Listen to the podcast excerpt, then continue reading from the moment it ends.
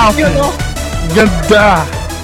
Ganda ng And intro! we are back! Oh my God, ladies and gentlemen. Wow. Welcome, welcome, welcome dito sa Season 3 premiere Timeless Gamer! Where the Yeah. gaming gamers grow older while the gaming experiences remain timeless. Oh my God, guys, did you miss us? Ang tagal din natin ng season break. At sobrang excited, guys. Pati ang aso na excite sa atin. Kamusta naman?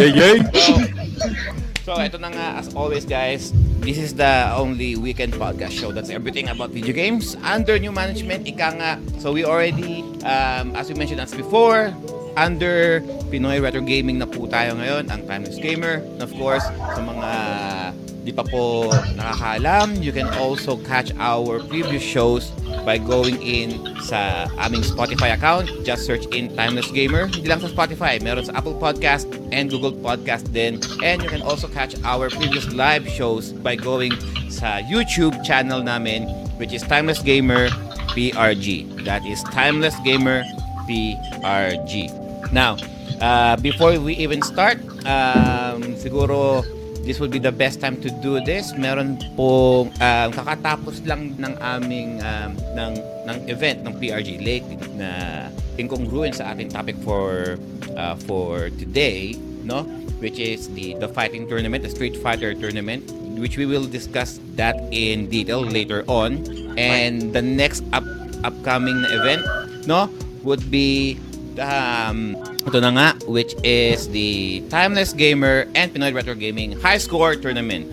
Yes! Um, so we are uh, we are going to do this tournament, eh, no? Um, the, tri- the trifecta, Tetris, Galaga, and Miss Pac-Man. So to all of you guys who are who are very well experienced sa tatlong laro na to, Tetris, Galaga, and Miss Pac-Man, we were going to have a high score tournament to, uh, para malaman na natin kung sino ba talaga ang PRG Grand Champion for for these three trifecta retro games. We are still working on the logistics, so abangan nyo lang po. Punta lang po kayo sa Facebook page po ng Pinoy Retro Gaming para malaman po ang further details kung kailan po namin ito sisimulan. Alright? So, ngayon, Sergio, ah, cut lang kita. Losing Streak Gaming, thank you for the 100 stars, my friend. Uy, Wow, thank you, thank you. paano tayo nagkaroon ng stars? salamat. Salamat sa 100 stars, Master. Ayan, um, also with the losing streak, and dyan nga, uh, we do a quick shoutout kay Quiz Papa M na isa sa ating mga PRG members na ano, mahilig manghalik sa gilagid, kisa gums dyan. With Mon Arellano, uh, kapatid J Prime who did the intro video which is so amazing, may utang my ka sa amin na kisa gums. You are so awesome, bro. At kay Johnson Dan Robles na nandyan rin. Mega love shoutouts sa inyo lahat. And sa inyo, Mon Arellano, kay Chris Jom, hello, hello sa inyo lahat. Quiz Jom, continue. Alright. So tulad na nabanggit ni Brother Mamuchu, um, many thanks talaga, thousand million thanks talaga sa aming brother which is J Prime uh, who made our season 3 intro video. No? Um, actually, incomplete pa yan dahil lalagyan pa ng konting spice pa yan ni Sir Joel. Abangan nyo yun. Yes. Yes! Uh, Yes. Can't wait for your voice. uh, J Prime then also did uh, the Timeless Gamer logo. So all of the graphics, guys, usually si J Prime po ang gumagawa. And some of our uh, our poster promotions ay of course ginagawa rin po ni Sir uh, ni Sir Ray. Uh, Mr. Retro Freak right there with all uh, thank you so much Mr. Uh, Mr. Retro Freak Sir Ray and kay uh, kay Jay para sa aming mga promotional graphics eh, no? Ah, hindi po uh, uh, itong dalawang to napaka-artistic ng mga yan. Yes. Um, dahil kapag dahil kapag wala po silang dalawa, ang mangyayari niyan eh hentai version po na si Shin Mamoto ang gagawa. And you guys don't like that. Eh, parang Speaking of... O gusto niyo ba? Oh well... Oh, huwag ka magalala. Magkakaroon tayo niyan. Magkakaroon tayo niyan. And speaking of... guys. Yeah, speaking of bold, uh, isa rin sa mga members ng PRG ay nandito rin si Quiz J. Hello sa iyo, Quiz J. Mega love shoutout sa iyo. At saka ang ano, fighting game expert ng community, si Dan Dice ay nandyan din. Alright. Now, uh, makikita nyo naman guys, no, for the season 3 premiere. It's all uh, a star-studded cast po tayo ngayon. Rosello Reyes representing this place. Kamu- mm, isang bigay-pugay naman dyan, brother. Nice. Nakamute si, nakamute, nakamute si, ano, nakamute si Rosello. Nakamute siya. Oh, uh, sorry, medyo lag, lagi sa ano eh, lagi sa lagi sa stream sa StreamYard. Or, okay lang yan kapatid. Uh, Banyagang native, si Sir Joel. Hello. Good morning, good afternoon, good evening, whoever you are, wherever you are. Alright. Mr. Uh, Bino Retro Freak, uh, si Mr. Ray. Sir Ray, go. Nakamute What's up? Magandang gabi. Hi guys! Sir Boy. Aming arcade manager, si Sir Boy. Ano pa, walang ano ka talaga, no? Alright. And of course, eh, ano, ang aming baby boy, RG. Hello! Nagagaling lang Green Hills, oh. Uy, Bunsoy, ah, may Green Hills. Anong binili? And syempre, ang aming, um, isa sa aming mga fighting enthusiast dito, syempre, uh, unahin natin si Sir Jano. Yun. Hello po, ako po yun. Madya mo Always dyan. the humble guy. And then, ang mga nagbabalik po, sina Juan De Marcos. Oy, good evening guys. 1, 2, 3, go. Juan De Marcos from Cebu City. The Pinoy Representing Cebu Otakon. Ayan? Arcon. Tado, nagbalik. Yeah, Arcon. And of course po si Sir Pau. Pinagsisindihan ng katol. At magandang gabi sa lahat. Nice. No. Alright. And of course, ang magiging main referee po natin for this episode, Shin Mamuchu. Yes, and uh, magandang gabi sa lahat ng mga nanonood ngayon at sa lahat ng mga nandito sa panels. Uh, it's been a while at uh, tawag dito, let's get it started, Quiz Joe. Alright.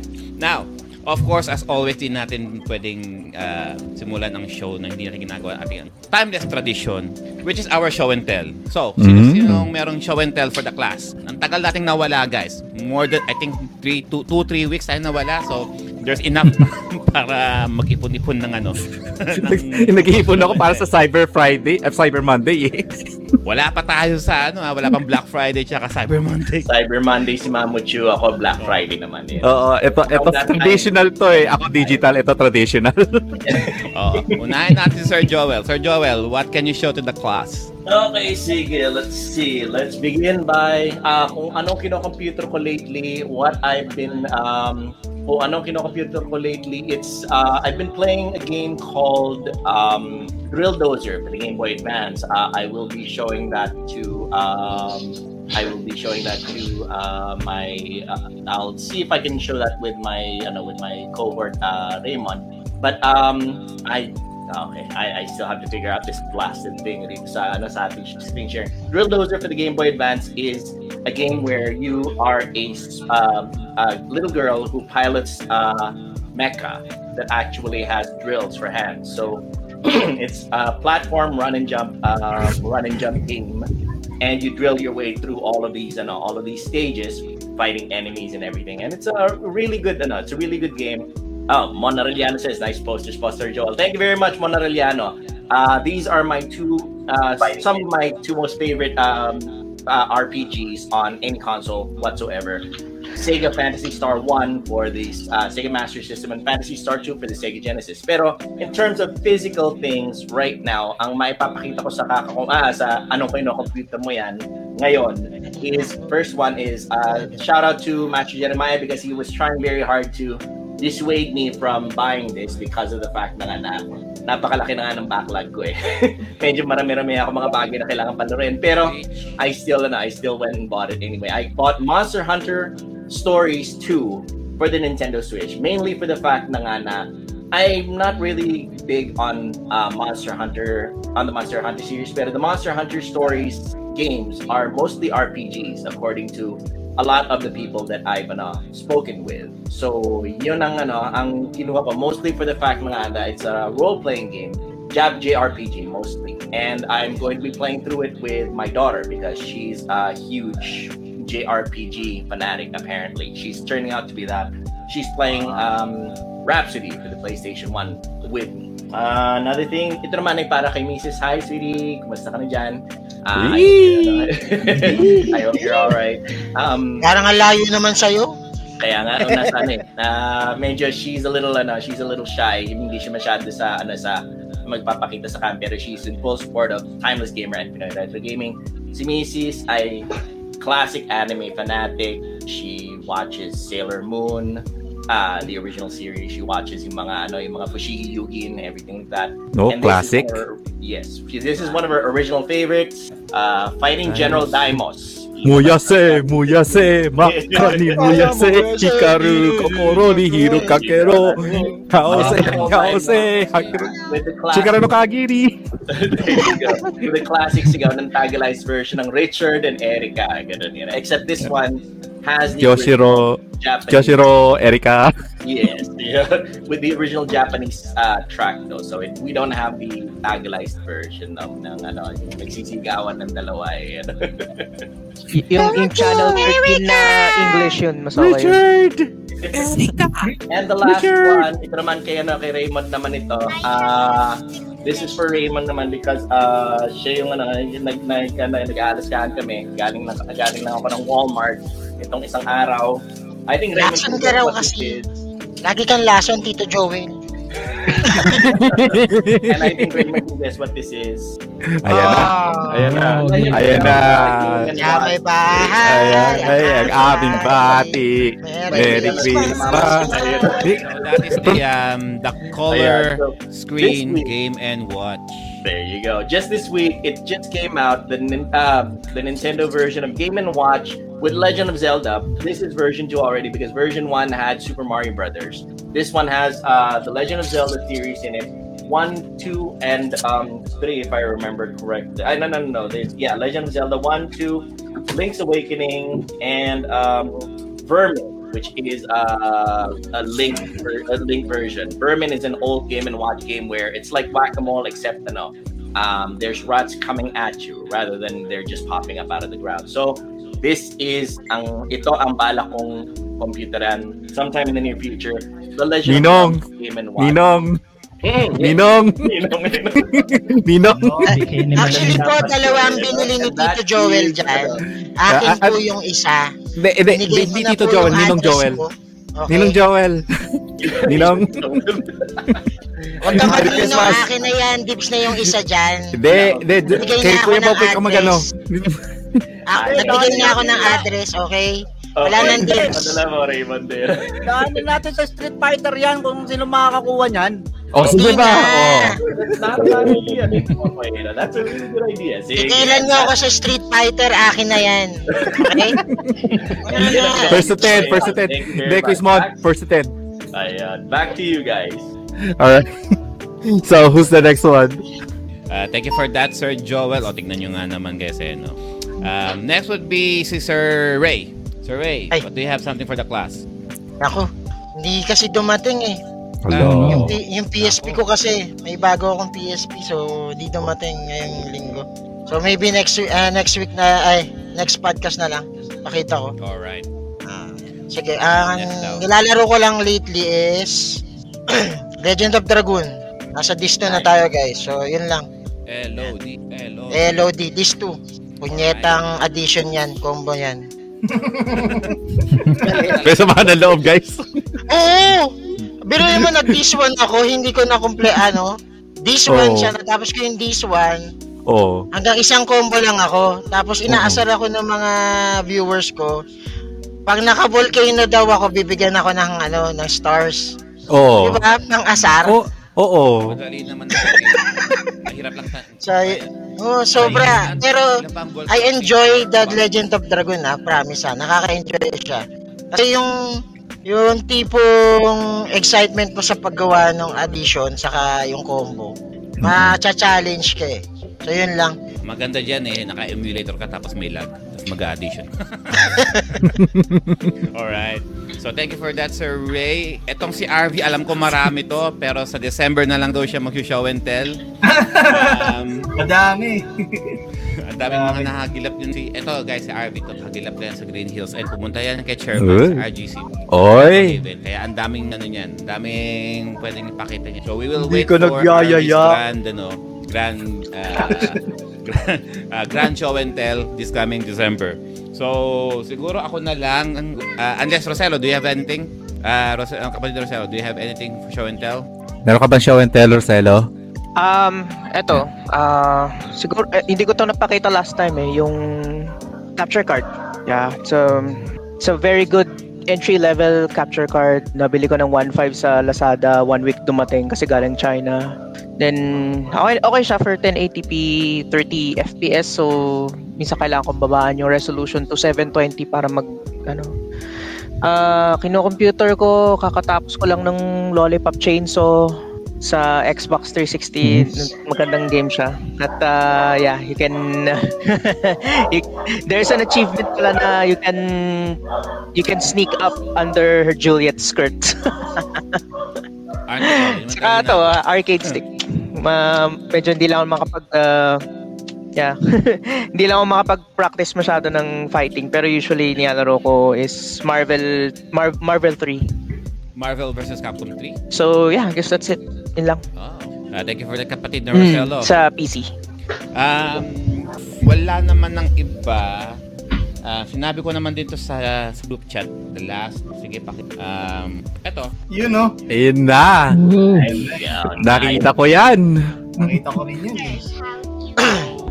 Lason ka rin talaga, Sergio, eh, no? Lason ka talaga, eh. Dapat sa'yo, Hello. ng Bygone. Oh shit. So we got this, what? Um, itong, itong System Xbox Series S. So, eto na, um, The only reason why I uh, I wanted it kasi daw maganda daw yung emulation power niya, no? Oh! Okay daw siya with PS, GameCube, Dreamcast, uh, Sega Saturn and PSP, no? Um, in comparison, uh, mag- um, medyo, hindi daw um, parang konti lang daw yung lag if ever. Um, almost seamless daw kung gagawin mo siya as, an, as a plain emulation uh, system which is good considering eh yun nga lang um, I, I doubt naman na mag, magsasale ito incoming Black Friday kasi nga it's a, it's a next gen ga- uh, gaming system so I don't think magsasale siya. So kung kumuha na lang ako sa ano sa Facebook Marketplace and lo and behold ito nga pagkakwento ko sa mga the, um, the seller was selling uh, was selling this for 350 barely used daw kasi nag-shift siya sa PC gaming. However, with everything included here, ang wala is yung Xbox controller Oh, because it's that's using it for naman eh. Yeah. Kasi magagamit yun sa Kasi PC. yun ang gagamitin niya sa PC gaming. Oh. Yun na yung sabi niya. So, ang kanyang ano, ang kanyang counter offer would be offering his 1 terabyte WD block for the Xbox talaga. So, Oh, that's a really ko, good deal. Yeah. Mm. Yeah. And tinanong ko ang mga kapatid ko dito, itong mga kapatid natin dito, kung okay na ba yung deal na yun. Kasi considering na ang mawawala sa controller, ang palit naman is 1 terabyte na gig, no, 1 terabyte na, na hard drive. So sabi nila, okay na rin naman na daw yun. And Yeah. considering na pang Xbox naman daw talaga, ay, okay na yung one ano okay na yung okay na yung deal. Sabi ko, di hanap na lang ako ng ano ng second hand na Xbox controller and I should be good, right? So, yeah, ah, nakuha ko din siya. Um, and then, hopefully, set up natin siya kapag may, uli, may time na uli ako. Siguro, I will, I will, test, I will test this out. Alam niyo naman ako, kapag wala, wala talaga time mag, maglaro na ngayon lately, no? But, um, thank you so much for Sir Ray and Sir Carlo and kay, um, dahil sila yung talagang um, ang demonyo at demonyo na nag-udyok sa akin. Wala, wala kang- Nanisi pa ako. Parehong dalawang demonyo ang nag-udyok sa akin na wala na talaga to. Actually, Lason daw. ano Lason. eh. Eh, lason naman kayo, eh. Kung hindi si Sir Joel ang lason, ikaw ang lason. At Guilty. Ay, sabi nga ni Sir, no, ni Sir Ray, kapag di pa rin daw siya makakuha ng PS5, mag-ship na rin daw siya sa Xbox. Mm, And it's not such a bad idea. I mean, I hear, I do know na ano na the Elder Scrolls series is exclusive na ngayon to the Xbox series, right? Oo nga eh. Hmm. Alright. So, um, that's it for uh, for me guys, no? Um, And I'm gonna give it now to uh, to Mamuchu, which is our main referee for this evening's um, for this evening's topic, which is the art of fighting part two. No? so Yes. on our part one, which we did uh, on our previous uh, season, no, uh, we only on, we only focused on the 90s fighting games. Kasi nga, ang dami nga naman nila. So we reserved um, the modern uh, fighting games for another episode, which is we're gonna do it today for the season 3 premiere. And of course, we cannot really do a fighting game uh, discussion kung hindi natin may invite yung mga talagang biyasa sa mga fighting games. That's why ang nakikita nyo rito sa taas ngayon, most of them are well attuned no sa fighting games. So I will give it now to Mamuchu and exit na rin naman na ako. I'll just gonna wait there downstairs kasi marami pa po tayong mga fighting games expert na aakyat dito to join the discussion. So I'm gonna give the floor to them and Brother Mamuchu, it's all yours. Of course, bro. Ah, Quiz Jo, ah, ako nang bahala dito and don't worry. Ah, anyways, guys, ah, tawag dito before before anything else is actually um ano, ah, quiz po po ay batiin naman natin yung mga tao na nasa baba na nagsidatingan na ngayon, katulad ni na Yes. ano. Ah, dito si Sir Gamit Tagle, ah, si Hey. Master Dice, at nagbigay ng 15 stars si Master Reshu. Oh, yes, very Thank much. you. Chris Reshu, love you, love you. Isa yan sa mga naglalaro din ng fighting games din actually. Kaya Yes, Chris Reshu. dun sa last na mini Kasama sa tournament tournament. natin. Yes. Tapos si Sir Clark, ayan, dito rin siya.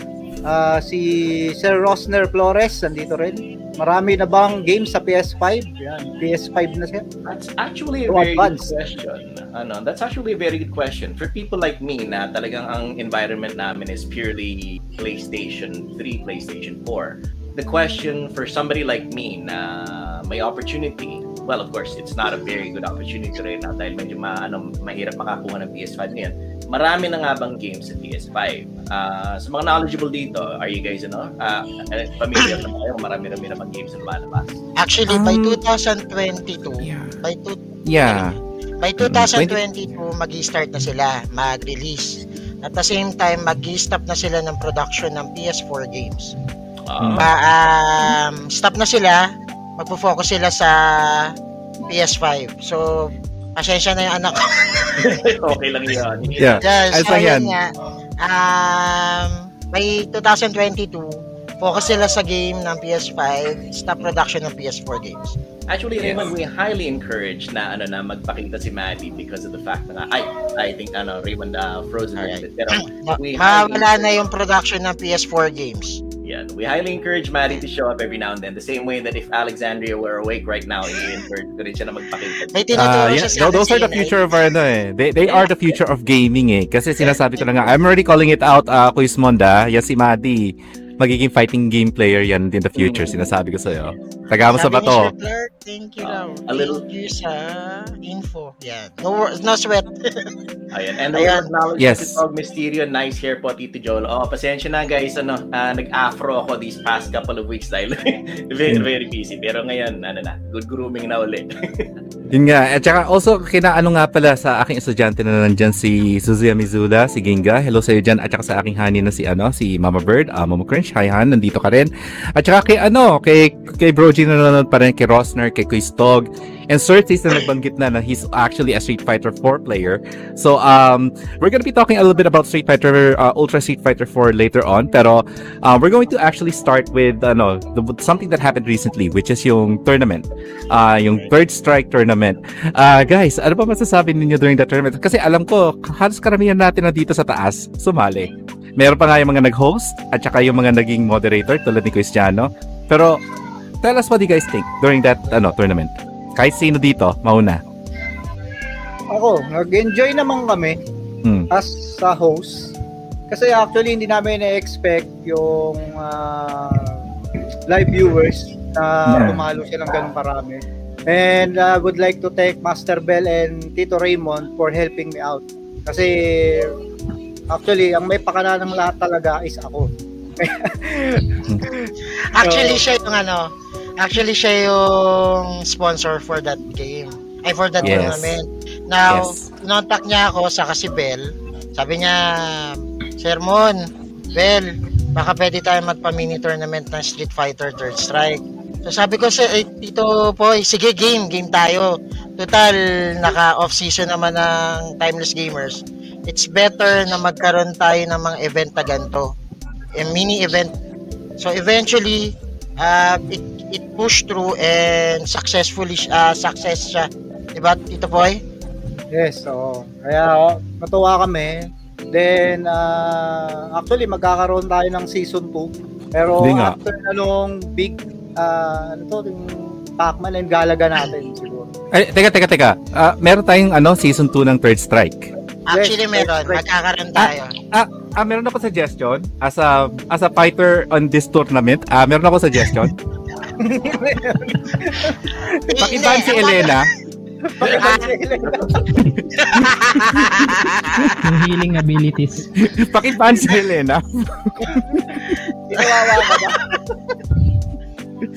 Dahil, um, tawag dito, ah, ba- maliban sa mga nag-host dito, kasi si Quiz 1 at saka si Quiz Pao, mga suma, ano, tawag dito, especially Quiz Pao, Quiz Pao, matanong kita, how does it feel to join a tournament na alam mo, lahat ng mga, ano, lahat ng mga sumali, eh, may mga maibubuga, mga mamaw, kumbaga. How does it feel? How does it feel? Kasi that was my first tournament ever and Mm-mm. had a great experience kahit alam naman natin na seryado, seryado na yung kapalaran ko sa tournament na yun after finding out who's my opponent. Mm. Uh, still, I, still, I, still, I enjoyed it. Still, I enjoyed every single moment of na, na nakapaglaro ako. I, uh, I, some, I was able to somehow show what I can do.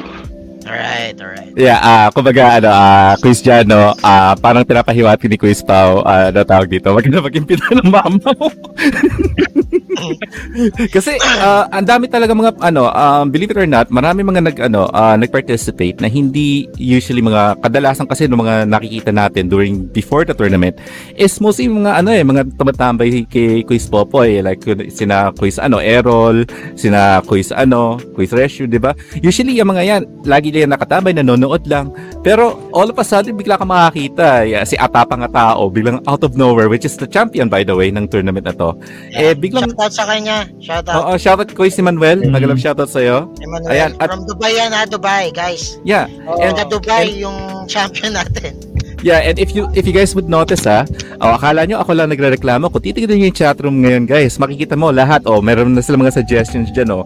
Wag daw yung mga may 300 plus hours sa Fightcade. Wag si Elena. Sino pa ba? Ah, ang dami, dami. Kaila, kailangan natin Babanggitin si. Elena talaga? Oo, talaga si Elena.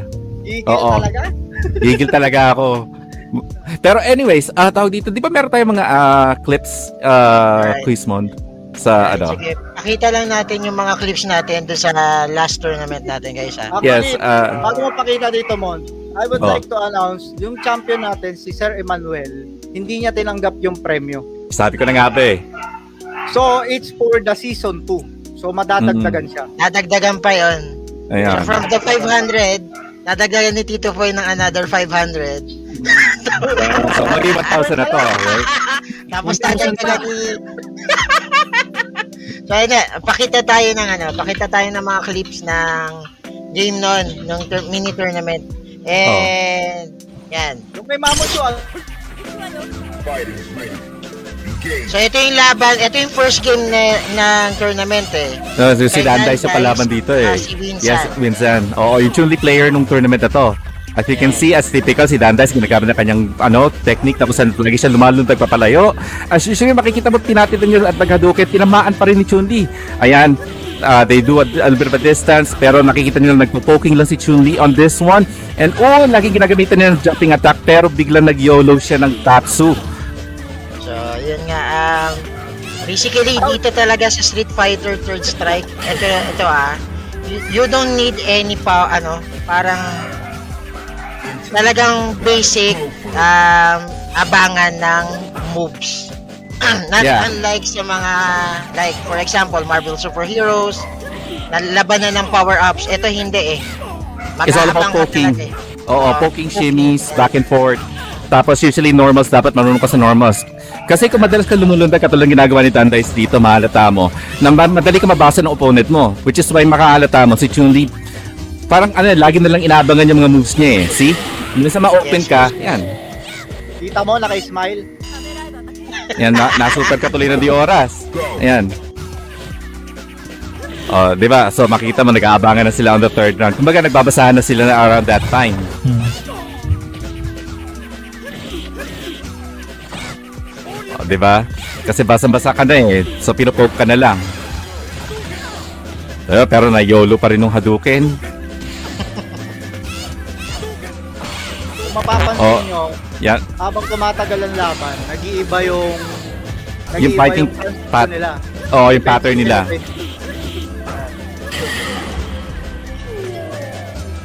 And yes, tama si ano si Cristiano dito. Dapat pinanonood mo yung mga last matches mo, Dan Dice, para ano ka, masanay ka lagi. So, that was actually the first match nung time na yon. And then, um, as usual, marami din mga ibang uh, mga matches na nangyari during that time. Uh, such as like, uh, kung bakit kailangan nating iban si Elena sa next na tournament dahil uh, hindi, na- hindi, hindi maganda yung healing eh. Hindi ko gusto yung healing na yun. Nag-heal pa ako sa Street Fighter 4. Oy, hindi ko siya Ano, ano? yun. Nag-heal pa ba siya sa Street Fighter 4? Si Elena? Yes, nag-heal pa rin siya sa Street Fighter 4. Yes. For Pero it's not it's not as much. for Si Elena, part like, talaga yung Oh, healing ability niya. Yeah. So I don't think na kailangan siya iban, Mamoju. Ah, Hindi, Ah, ano na ano- lang. oh. Ah, pwede si Elena pero wala yung healing. Oo. Oh, Ganun. sige. Oh, wag Para healing. Oo. Oh, para fair. Oo. Hindi, but, Sabi ni okay. ano, Oh. sabi ni Sir Ces Gutierrez, this is more on micros and chip shots. Actually, sir, bibigyan, ah magko-comment ako diyan.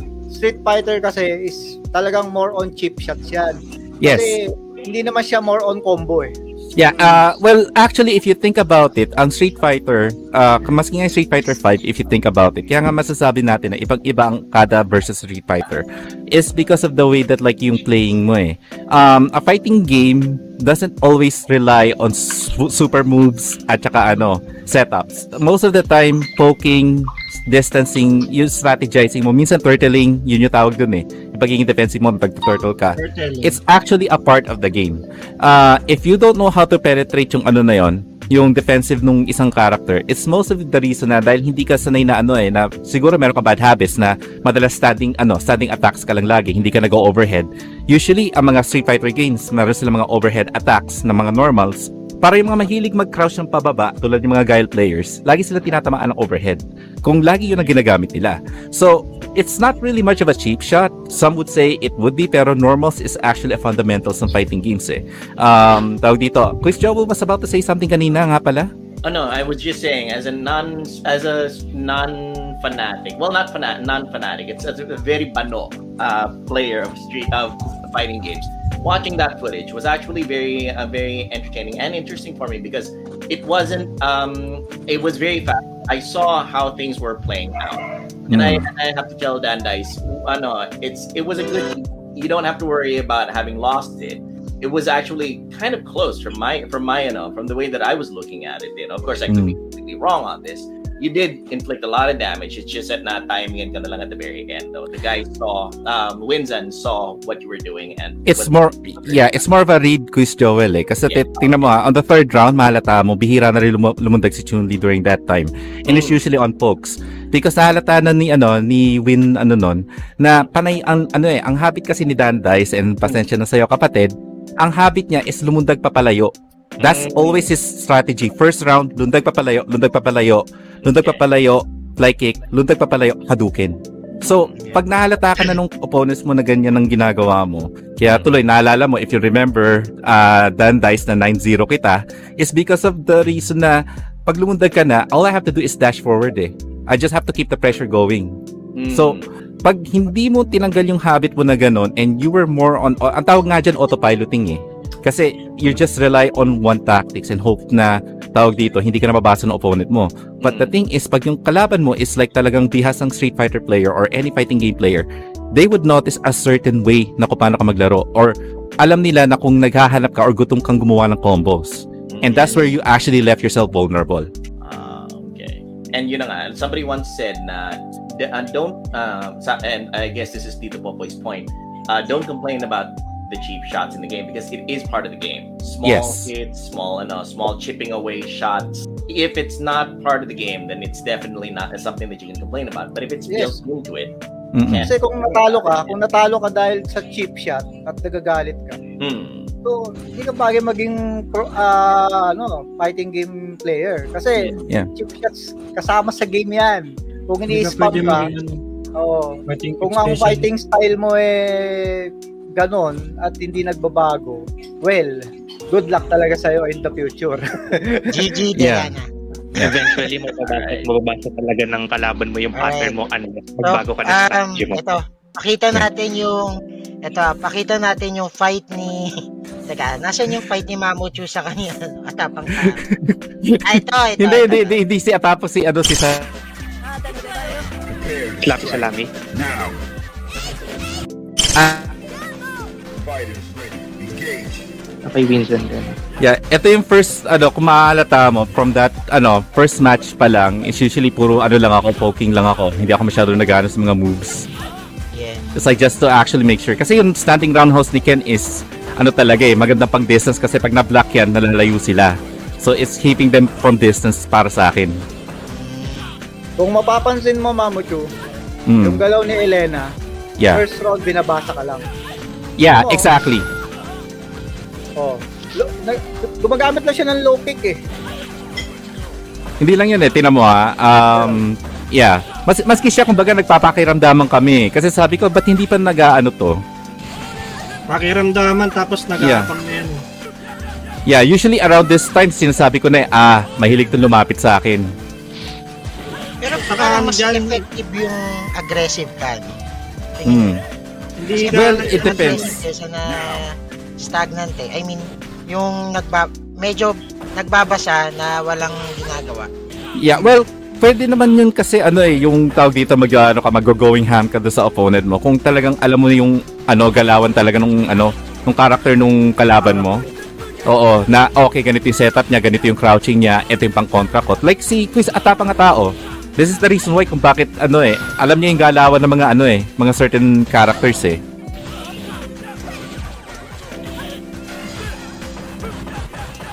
Sabi ni Chris Tapos Carlo, ano yan? pasalamat daw tayo, di tayo sumali daw. Hmm? ano, Ano yung place? dito, ku- kulang ka sa, ano, sa grab tech. Yeah, nahihiya ako eh. Sabi ko, pwede ba mag-grab dito? Sige, sige, mag-grab dito. Pwede. Pwede yan. Kaya- lang, yeah. actually kasi, actually kasi, pag Street Fighter player ka, nasanay Oo. kasi kami noon na hindi kami nag-grab. Oo. Oo. Sa lang. tournaments kasi bawal yun. Minsan binabawal nila. Pampagulo kasi ng rhythm yun eh, yung grab. Oo. Yeah. Ayan na, nagsimula na daw. Okay na, okay na. Laki Dito na. Dito na nawalan ng pag ano, nawalan ng nawalan ng damdamin si Mamuchu. Hindi, ala, noong time na yun, para sabi ko, teka, ba't ang laki ata nung ano, damage na to? Kaya noong time na yun, sabi ko, teka, kailangan ko na mag-ingat, kailangan ko na mag-ingat. Ah, okay, okay, okay. Sabi Sige, ni Sir tayo. Carlo, pasalamat kayo, di ako sumali. We, sumali ka nga next time, Quiz Carlo. Maglaro nga tayo, Sir Carlo. At paras tayong lasing.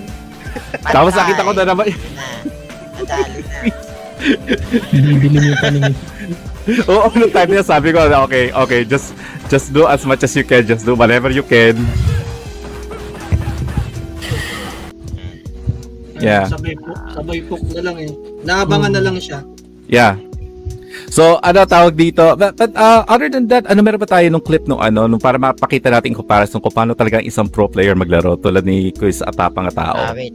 Ah, Yeah. pakita na natin yung finals. Yeah, Yung yeah, yung kasi Yan, ka- yan. yeah, kasi it mentions oo, kasi it mentions yung ano eh, yung sinasabi mo Quiz ano, Quiz Mond in regards sa pagiging going hammer, aggressive talaga yung rush down. Ah, So, na oo, si Quiz Atapang nga tao is a good example of this.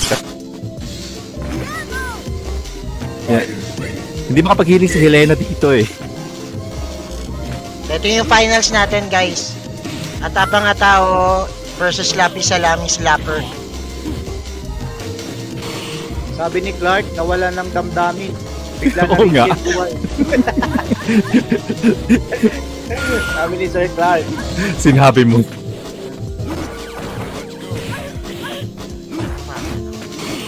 Sabi ni Sir Cerces, may nakalaban ako noon. Oh. Sa Mega Mall, Tekken Tag 2, King at Armor King gamit. Sinagtag ko lang grab, binamon ako suntukan, napikon sa Tekken.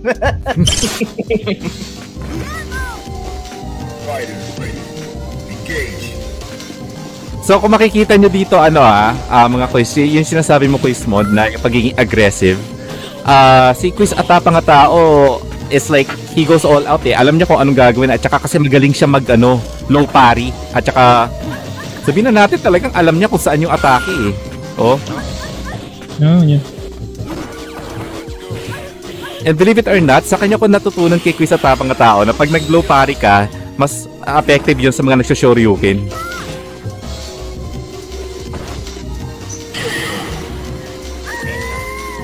Ayan. Kita mo, na, wala siyang time na makapag-healing.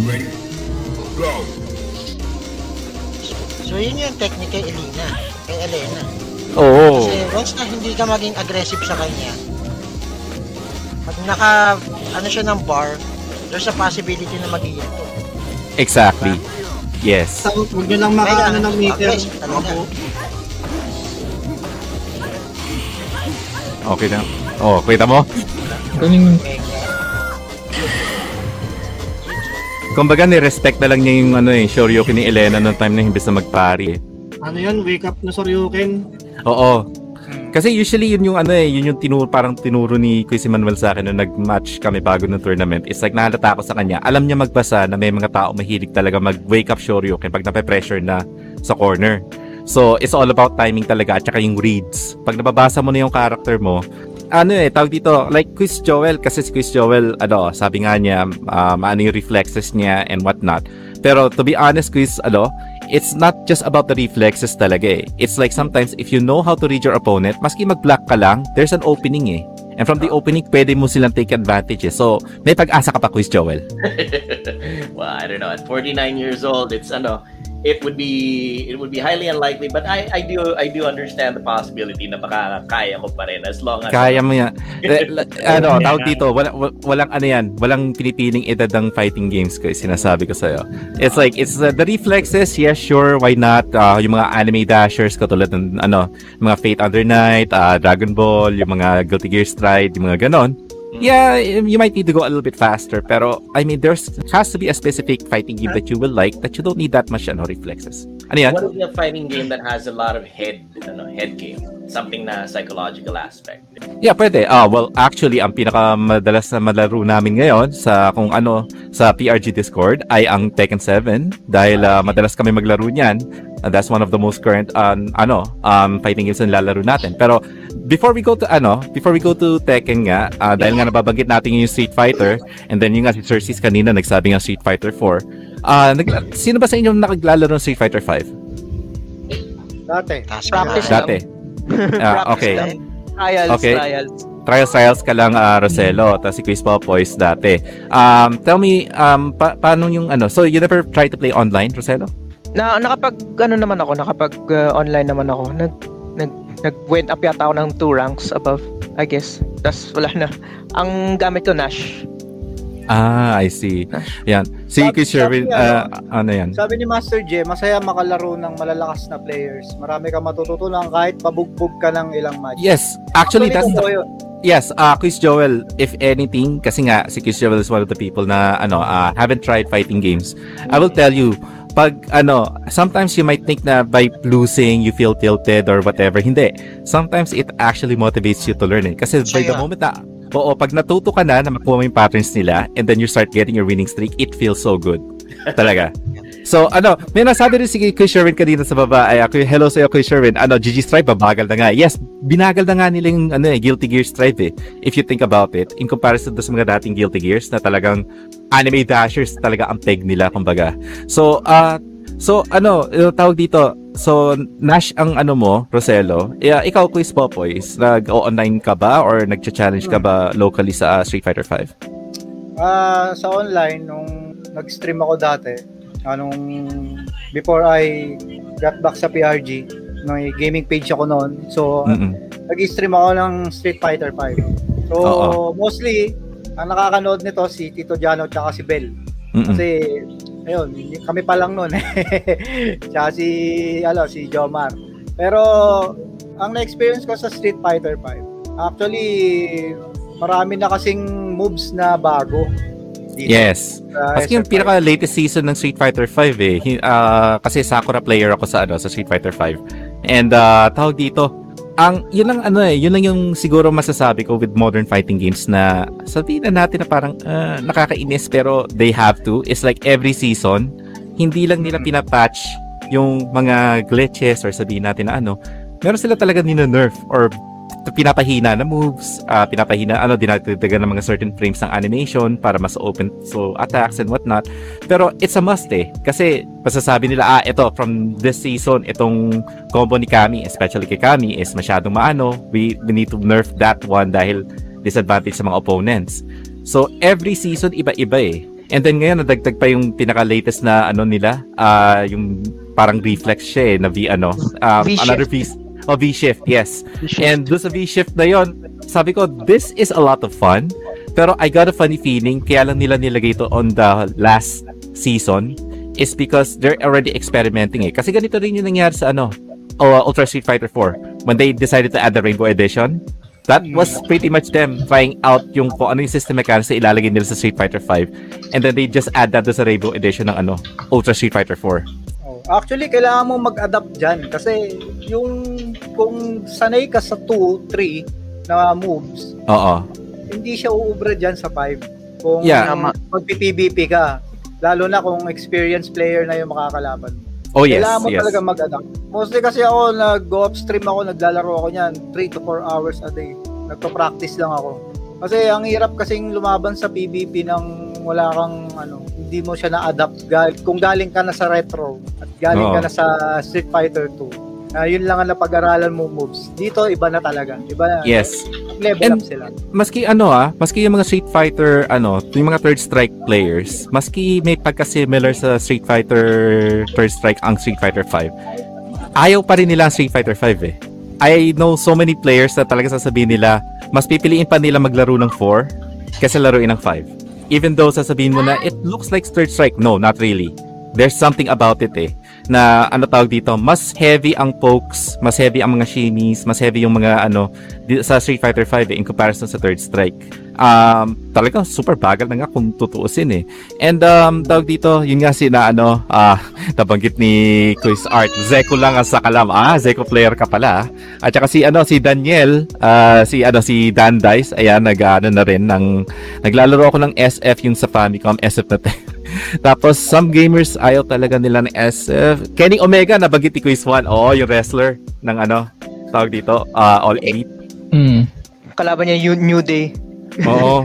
Hindi lang yun. At saka tawag dito, ah, he's really talaga into fighting games din eh. Kaya tawag dito, maski ako hindi ako, ma- hindi ako mapaniwala, si ano, si Kenny Omega, he's into fighting games. Tapos ano, wrestler siya, tapos marunong mag-Japanese. Idol na idol ko eh. But anyways, ah, kaya ako rin nabanggit kasi yung Street Fighter 5 and Street Fighter 4. Ah, there's a huge difference talaga with Street Fighter 4 with 5, especially with the links eh, yung one frame links, yung mga combo heavies, kumbaga pag sinasabi nga nila, pag marunong ka na mag-combo sa Street Fighter 4, ay mag ano ka na, pro ka na. Kasi ang hirap eh, napakaliit ng frames ng mga ano, time window mo para magawa yung combos. Pag na, nagkamali ka lang ng timing doon, wala na, drop na yung combos mo. So either open ka or di kaya hindi mo matatapos yung combos mo, manghihinayang ka. But um, one of the reason we brought it up is dahil na-announce na nga na nag-hint na sila about Street Fighter 6. Kaya kayo dito sa mga yes, uh, kayo dito nga nasa taas. What what is your prediction about Street Fighter 6? Hot Sa akin is the lore after Street Fighter 3 I think. So ang prediction ko kasi may napa, may nabasa akong comics Hmm. regarding about final battle with Gil. Na-possess niya si Alex. Oo. Then Ryu has taken control both Satsui no Hado and then his powers with Goken. Yung ba yung ano, yung Udon co- ah, yung Udon comics? Yeah, yata, yata, yan. Yeah, I, I think yun yung magiging, ano, yun yung magiging next story for, Six- for Street Fighter 6 is the lore. Yeah, yeah, yung lore nila doon ah, sa Udon Comics is like si Oro ang nag-training kay ano eh, kay Ryu para makontrol niya yung Satsui no Hado and whatnot. Tapos at the same time nag-hint sila na nagkaroon ano nga si Sakura eh nag nag-dark Sakura na embrace din niya yung Satsui no Hado. It's like a very ano eh very ano yung lore nung Street Fighter Udon comics eh. Some say that it could be canon, some say na it it isn't dahil ano eh. Alam mo naman kasi ang Street Fighter, there's so many faceted na ano eh, na stories that like um I think it's because it's licensed by Capcom. So sinasabi nila it's canon. Pero kayo, um sa mga nandito, what do you guys think? Ah, anong mga prediction niyo sa Street Fighter 6? Kawan. Sabi ni Sir Ses, mabubuhay daw si Goken. Hot Matagal Matagal na buhay si Gokin sa Street Fighter 4 pa. hotdog. Hotdog. Wala akong Yeah, ano, sir, wala akong idea kung wala akong mapipredict dyan kasi ah, actually hindi ko pa talaga na-adapt yung 5 eh, totally. Kaya so wala Oo. akong idea kung anong meron dyan sa 6. Mm. So, mas, Pero do you guys have any wish na makita nyong maiba? Kasi naglaro kayo, naglaro kayo ng 5. Kayo, mga hindi naglaro ng 5. Pero sa eh, palagay ko, sa palagay ko Mamuchu, Mm. ano, parang konti lang ang pagbabago sa 6. Such as... Siguro sa moves, may konting dagdag lang or ah, magiging super- combo heavy. Kumbaga para magiging combo heavy, mas lalong combo heavy ngayon yung ano yung Street Fighter 6. Kasi ako iniisip ko ah, sa akin lang um they will gonna try to make it faster. Mas mabilis kesa sa dati. Kasi ah, marami nga nagsasabi na yung pinaka latest na ano na DLC character ng Street Fighter 5 is almost like a hint. Ah, si Maximilian yung isa sa mga ano ah, commentators ng ano ng Street Fighter and fighting games in general. He said na ano eh Ah, parang yung last character na DLC is parang pang hint sa kung anong plano nilang gawin sa Street Fighter 6, kung ano yung magiging game mechanics nila. And sabi ko, uh, I think that would be interesting. I would look forward to it. Pero as usual, alam mo naman ang galawan sa Street Fighter is like, unang first time na lumabas, marami maglalaro, and later on, ilan na lang yung maglalaro niyan. Yes. But, um, Balik pa rin sila dun sa dati. Yeah. So, ano, tawag dito. Uh, in regards sa ano, sa mga other fighting games, kayo, ano ang mga latest na fighting games na nilalaro ninyo, guys? Ako, ano, yung Skullgirls N4. Tsaka yung, ano yun? Guilty Gear. Pero di ko pa siya ni-stream kasi pinag-aaralan ko pa eh. Anong Guilty Gear yung nilalaro mo, Kois? Yung bago. Ano yung Guilty Gear? Strive. Turbo? Turbo? Stripe, ay, Stripe. Ah, sige, Ay, maglalaro din tayo dyan. Ah, tawag dito, uh, ito, nagko-comment sila eh. Ako rin never, sabi ni Cerces, hindi pa rin daw siya nagkakalaro ng Street Fighter 5. Wow, ah. Ilalabas na kaya yung ano, ah, ilalabas na kaya yung alternate version ng Satsui no Hado ni Ryu sa 6. I think yung Art of Nothingness ata yon. That would be amazing kasi ano eh, tawag dito, nawala na nga si Goken from Street Fighter 4. So, Street Fighter 5, absent na absent siya. So, we could just imagine kung ano mag- magiging mukha ng nothingness ni ano ni Ryu para doon. Tapos eh, sina nas- nasobrahan na kasi sa kademonyoan si Ryu eh. Eh, no, sabi ni ano, Ryan Jason, puro na lang kasi evil versions. Nilalabas sila kay Ryu. Nasobra na nga sa kademonyoan si Ryu. Tapos si ano tawag dito, yun nga, so Skullgirls, Guilty Gear Stripe. Kayo, kayo, the rest of you guys, uh, what do you guys, ano, ano may mga nilalaro nyo? Maliban sa madalas nating laruin sa Discord. In my case naman, I've not really I've I haven't been playing anything lately, but I can honestly say na one game, one fighting game that I've kind of gotten into before was World Heroes Jet. Ewan ko lang if anybody Uy, classic yun ah. I know that, I know that. First first ko nalaro yun sa ano, sa SNES. SNES. Ah, okay, well, there you go. World Heroes Jet, mainly because of the fact na nainganyo ako ron sa time travel aspect niya, tsaka very flashy yung ano yung storylines niya. And that's mostly that. Also I see. the, the the Ryuken counterpart as ninjas. Oo nga, sina Fuma. Ah, tawag dito, eh, kayo, kayo, ano, Quizmon, Pao, kaya, kanina pa kayong, ano dyan, sina Cristiano, ano ba yung mga nilalaro nyo maliban sa Tekken 7? Alam ko si Cristiano, marami eh. Teka, Lahat nilalaro ko. ikaw. Jo, ay, Juan, ikaw muna, ikaw muna. Ako, I'm not into ano kasi ah, Street Fighter kasi. Pero pinaka-recent na fighting game is on the Marvel side na eh, yung ano, ah, Infinite, Mm-mm. Marvel versus Capcom Infinite. Ah, sinusubukan Yun mo na. yun. Mm. Tapos, ah, eh, ikaw, Quizmond. Ako? Mm-mm. Ayan, um, sinusubukan mag Tekken 7 at the same time, eh, Marvel vs. Capcom 2. Ah, Aha. ano pa ba? Ah, eh, basic, basically, puro Marvel kasi ko eh. Marvel vs. Capcom 3 or Infinite, tapos Marvel Oo. vs. Capcom 2, then Tekken, ah, Tekken 7. Yung mga usual na fighting games ko, ah, hindi ko, ang gusto kong itry right now is yung KOF. Na KOF. medyo bihasa din si Tito Jano. Yan. Mm. Ah, tawag dito, ah, eto, etong dalawang to, itong dalawang guest natin dito, si Sir Pao, si Quiz Pao at saka si Quiz Juan. Kayo, ano mga recently nilalaro ninyo na fighting games? Ako, lately, or, or should I say, yung pinaka-latest na nalaro kong fighting game is Mm. Soul Calibur 6. Ay, magkakasundo tayo dyan. Soul Calibur Yes. 6. As in, as in, ano, besides the besides the interesting part that it's already the repeated timeline of the entire Soul Calibur series Oo. na nakuha na nakota ko dun sa interest over the fact na ang Soul Calibur pala talaga ang pinakaunang may Filipino-based character in at and, and not Tekken 7. Oh, Talim. Oh, si Talim. Si Talim. Yes. Oo. Ah, Kaso tama eh, ikaw mas ano? popular nga Oh. yung Tekken sa atin, dahil mas popular nga yung Tekken sa atin, kaya ang mas nabalita is yung release of Josie sa Tekken 7. Never Eh, na, balita. naging controversial pa yan si ano ni Josie eh. Pero alam mo, sa totoo Costume. lang ah. ah, ano yan, ano yan? Sa costume ba yun? Sa, hindi, hindi sa costume. Kasi, na ano nga eh, female na Josie Rizal. Tapos yung, Oh. eh, if I recall, meron atang, ano, ewan ko kung sinong government official yun na nag-complain about it eh. Maski nga ako, inis na inis ako. Sabi ko, pinakikialaman nyo yan. Diyos ko. Ano, Kasi- love ng nanay niya. Oo, oh, naku. Kaya sabi ko, kulang sa aluga eh. Pero ah, ikaw, Quiz One, what have you been playing recently? Ah, recent na game or kahit ano? Oh, kahit ah, Like recent na, no, na recent na fighting game. Ah, yung ano, I've said it na no, yung ano Marvel vs. Capcom na ano, Infinite. And also bumili ako ng ano ng ah Guilty Gear. Nakalimutan ko yung ano tit- title. Exert, exert yata yan. Ah, Strive. Strive yung pinaka-latest eh. Ah, Kaya nandito sa Steam ko last ano last February lang. Pinay ko lang kasi naglalaro din ako sa mga arcade dati ng ano Guilty Gear. Ano Exert yan, Revelator. Hmm, yun nga. Ah, Revelator ba yun sa'yo? Kasi alam nyo, um, one thing na ano ah, ibang-iba kasi yung story mode ng ano eh, ng Guilty Gear Strive, ah, uh, ng Guilty Gear in regards sa mga other fighting games. Kasi ang fighting games, pag naglaro ka ng ano, story mode and whatnot, ano lang yan eh, makikita mo na lang yung ending pagka nanalo ka. Sa Street Fighter naman, meron silang specific na parang story mode katulad ng Guilty Gear. Pero, ang Guilty Gear, ang story mode niyan, para ka nanonood ng anime. Yeah. Oo.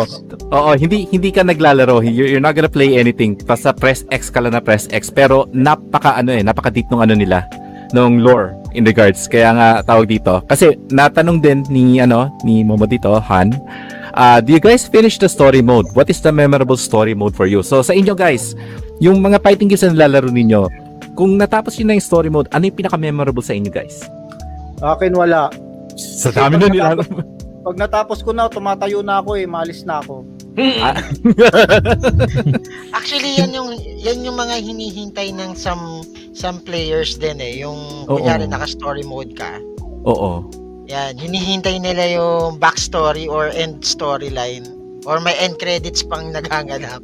Yeah, that Yeah. would be Di ba? I'm a storyline. For example, yung kay, kay ay kung si kay Ryu, Oo. parang alam ko maglalaban pa yata si ah, may backstory pa kay Akuma yan eh. Tama? Sa Street Fighter 4, yeah. Pero si Yeah, di ba? Si Quiz Joel, you said uh, that you actually go for the lore sa story, yes, di ba? I'm a storyline kind of guy. So in terms of what I played before, which is World Heroes Jet, I always check since they're time travelers, what effect they have on each other's timelines whenever they finish their and their storylines. Mm. Also, uh, the other game that I uh, that I kind of delved into a little bit, but really never uh, never got any expertise in is Pocket Fighter for the PlayStation One. Oo. That one naman drew my attention dahil it's got very colorful gems and everything and chibi characters. Nakakatuwa din kasi yung, yung mga ending sequences ng mga storyline nila. Like, they don't factor into the main storyline, but they're little funny little takes on who the characters are. So I like Yes. World Heroes Jet and Pocket Fighter for the PS1, basically. You know? Yeah. I see, I see. Yun nga, ito, ito mga nagsishare na nga rin sila ng mga nasa baba ng kanila mga ano, favorite na story mode. Tulad nga ni Sir Sis, ito nga sinasabi nga kay Rio, yung kay Omega Red. Yan, shoutout sa mga mahilig maglaro ng Omega Red. At ah, tawag dito, yun nga. Oh, tapos si RJ, ayan. si Juan, mahilig mag Omega Red. Si RJ, Omega yun Red. nga. Brian Fury daw, yung ano, yung story. At saka kay Quiz Jom, yung ano nga, si Te- from Tekken 7. Nasabi nga to ni Chris J kanina, nasa Tekken 7, it's all about ano eh, kumbaga MILF fighter nga eh kasi puro mga nanay lahat eh. Halos lahat ng mga nandiyan puro mga nanay na. Kasi ano yan, tagal na ng story ng ano eh, ng Tekken eh. So, mostly mga iba dyan naging nanay na, may mga anak na. Yung iba naman, naging nanay-nanayan na may inampon tulad ni ano, yung si Nina, ay Nina. Ah, yeah, well si Nina, test tube baby niya si ano, si Brian Fury. It's a very known fact na talaga. Tapos tawag dito si si June, nanay ni Jin. Tapos si ano, ah tawag dito yung asawa ni, ni Hashi, nandiyan na rin. Julian Ngayon ko lang nalaman yan. Ngayon ko lang nalaman. Ikaw, Jano, alam mo to? Jano, Ano alam mo ba ito yung storya na to? O, kita mo, di rin niya istorya alam. ng ano? Na, si, si, Ni- si Nina Williams, anak niya si Steve Fox. Ah, dati pa yan. Oh, kita mo, alam eh. Oh, di ba? Tito, Tito Popoy eh. Hindi ko Popoy alam kasi. yan. Dito Di, pa kasi- sa storyline. Ano kasi, iniwan mo nga kami sa arcade. Pag Oh, naglaro diba? kasi ako Oo. niyan, pag naglaro ako Inakwil mo nga kami. pag Oo nga natapos eh. ko na, wala na, ay- ay, tatayo na ako. Nagulat ka, no? Sexy ni Oo. Nina, tas ano, no? May anak, no? Nagulat ka. Oh, yun nga, sabi nga ni RJ, test tube. Yes, uh, actually, Hmm. ano nga eh, it's a known lore eh, pag uh, pinanood mo. At saka, tawag dito, eh, halat ko naman eh. At saka, tawag dito, si Tekken, sa Tekken Law Boys ang main ko, sabi ni Chris Carlo, nako, mamaya, mamaya magte-Tekken tayong lahat. Ah, bata pa kasi si Tito Poy last week lang yan. Sabi ni, sabi ni, Grabe. Ito, Joma. Ito yung pinaka, ano, ito yung mga pinakamalupit. Si Xiaoyu, anak ni Panda. O, di ba? Oo, si Oh. Hindi nga, Jay, totoo Kasi- yun. Chris Che. Chris Che, layo-layo ng kote sa katol. Layo-layo ng kote sa katol, Chris Che. Sorry ah, sorry ah, with regards sa storyline ng fighting games, wala talaga akong pakialam dyan. Oh, yeah, that's fine, that's fine. Oh, that's fine naman. uh, Kasi Hindi. ang ang interesting kasi sa akin when it comes Hmm. sa, sa story, RPG. Kasi Hmm. yun yung ano eh, yun yung Oh. may story eh. Fighting games kasi parang teaser lang na ah si Sagat pala yung ano, yung pumeklat kay ay, si ano, si Rai pala yung pumeklat kay Sagat yun, mga ganun. Simple lang. Okay. Ah. Ako baga ano, chismis-chismis ka lang. Oh, hindi ka chismis hindi ka Oo. ano lang. Kumbaga si Tito Popo, yung mababaw na storyline, not the deep end storyline. Ah. Story. Story. Kasi talaga. naka-focus kami nun sa sa moves eh. Naka-focus kami sa pagdurog ng ano ng kapwa player. Yun yung yun yung ano namin purpose namin. Pero the storyline itself, na kami pakialam. ah, so, ik- ikaw yung ano, ikaw yung ano tawag dito, ah, pag natapos na na naglaro ka ng one player, ikaw yung nag Okay ka na. AAAA, nagpe-press ka ng Ah. AAAA tapos Oh, alis ka eh, na. eh, tayo na, ganun lang. Oh. Ah, i- isa ko pala doon sa mga yun, yung bisita-bisita ko, pupunta ako, puta puro AAA na naman tong dito sa ano na to. Sabi ni ano ni Chris Art, ah, sana gawan nila ng story si Guy Ibuki at Zeko i-connect. Yeah, that would be a good idea. Kasi eh, tawag dito, dumadami na yung mga ninja sa ano eh, sa lore ng Street Fighter.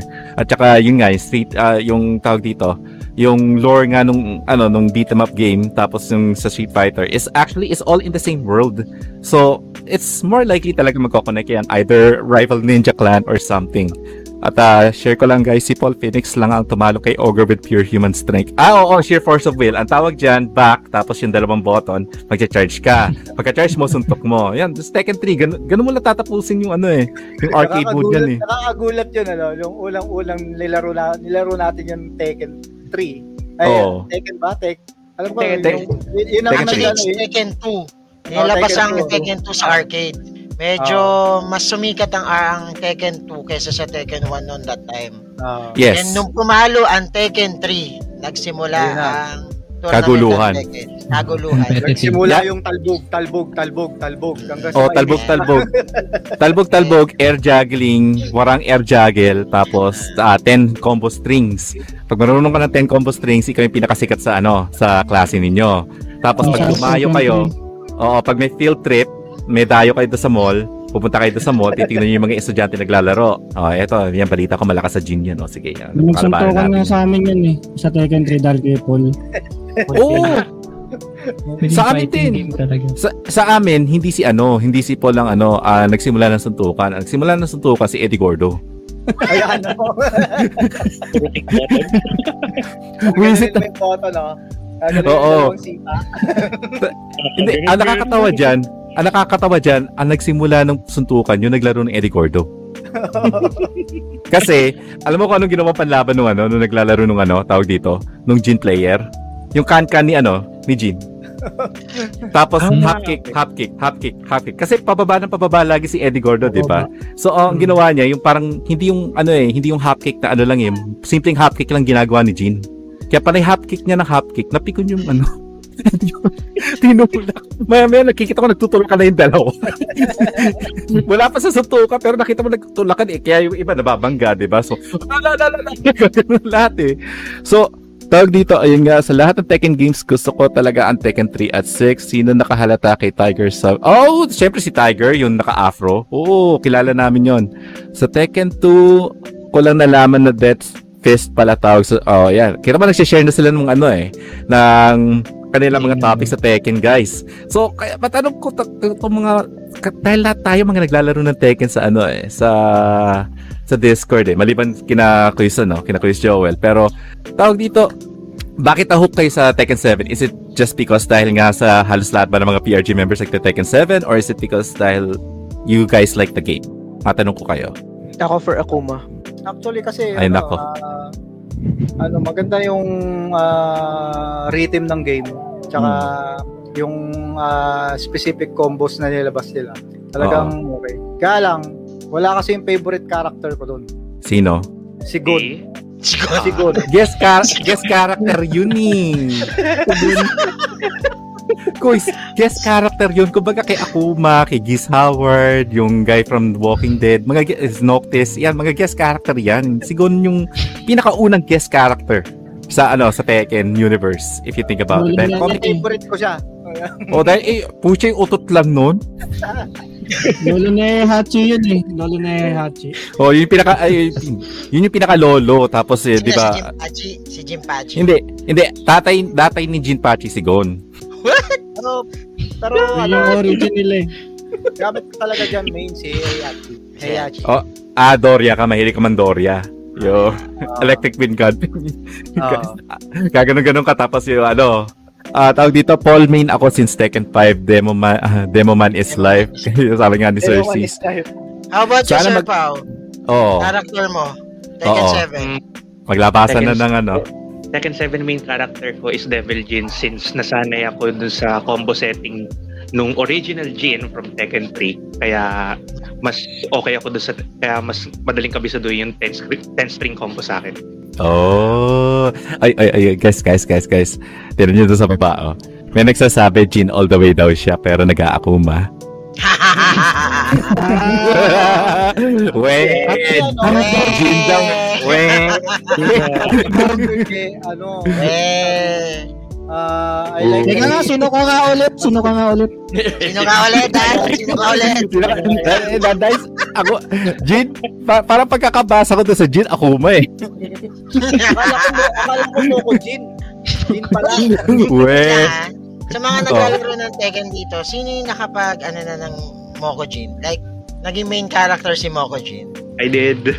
Tekken, ano, Tekken, ano Tekken ako, 3. Tekken 3. Tekken 3, Okay. Tekken Tag. Arcade Tapos mode. yung sa Tekken 4, Arcade ano, com. Mokujin.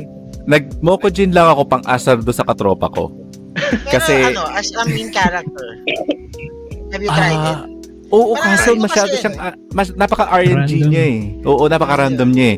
Kumbaga, para malaman mo kung sino yung lalaruin mo, kailangan mag, mag Korean backdash ka muna papalayo, mag-press ka ng mga buttons para makita yung animation. Kung paano yung animation, doon mo na mahalata kung sino yung nilalaro mo.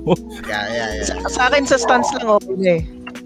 oh, sa stance pwede. Uh, Yeah, pwede rin sa stance. Pero usually kasi, kasi ah, yung shape ni Mokojin kasi, pwede makita mo si Jack, iba yung stance niya. Asuka, iba rin yung stance niya. Pero mahalata mo yung iba na nakaganon lang.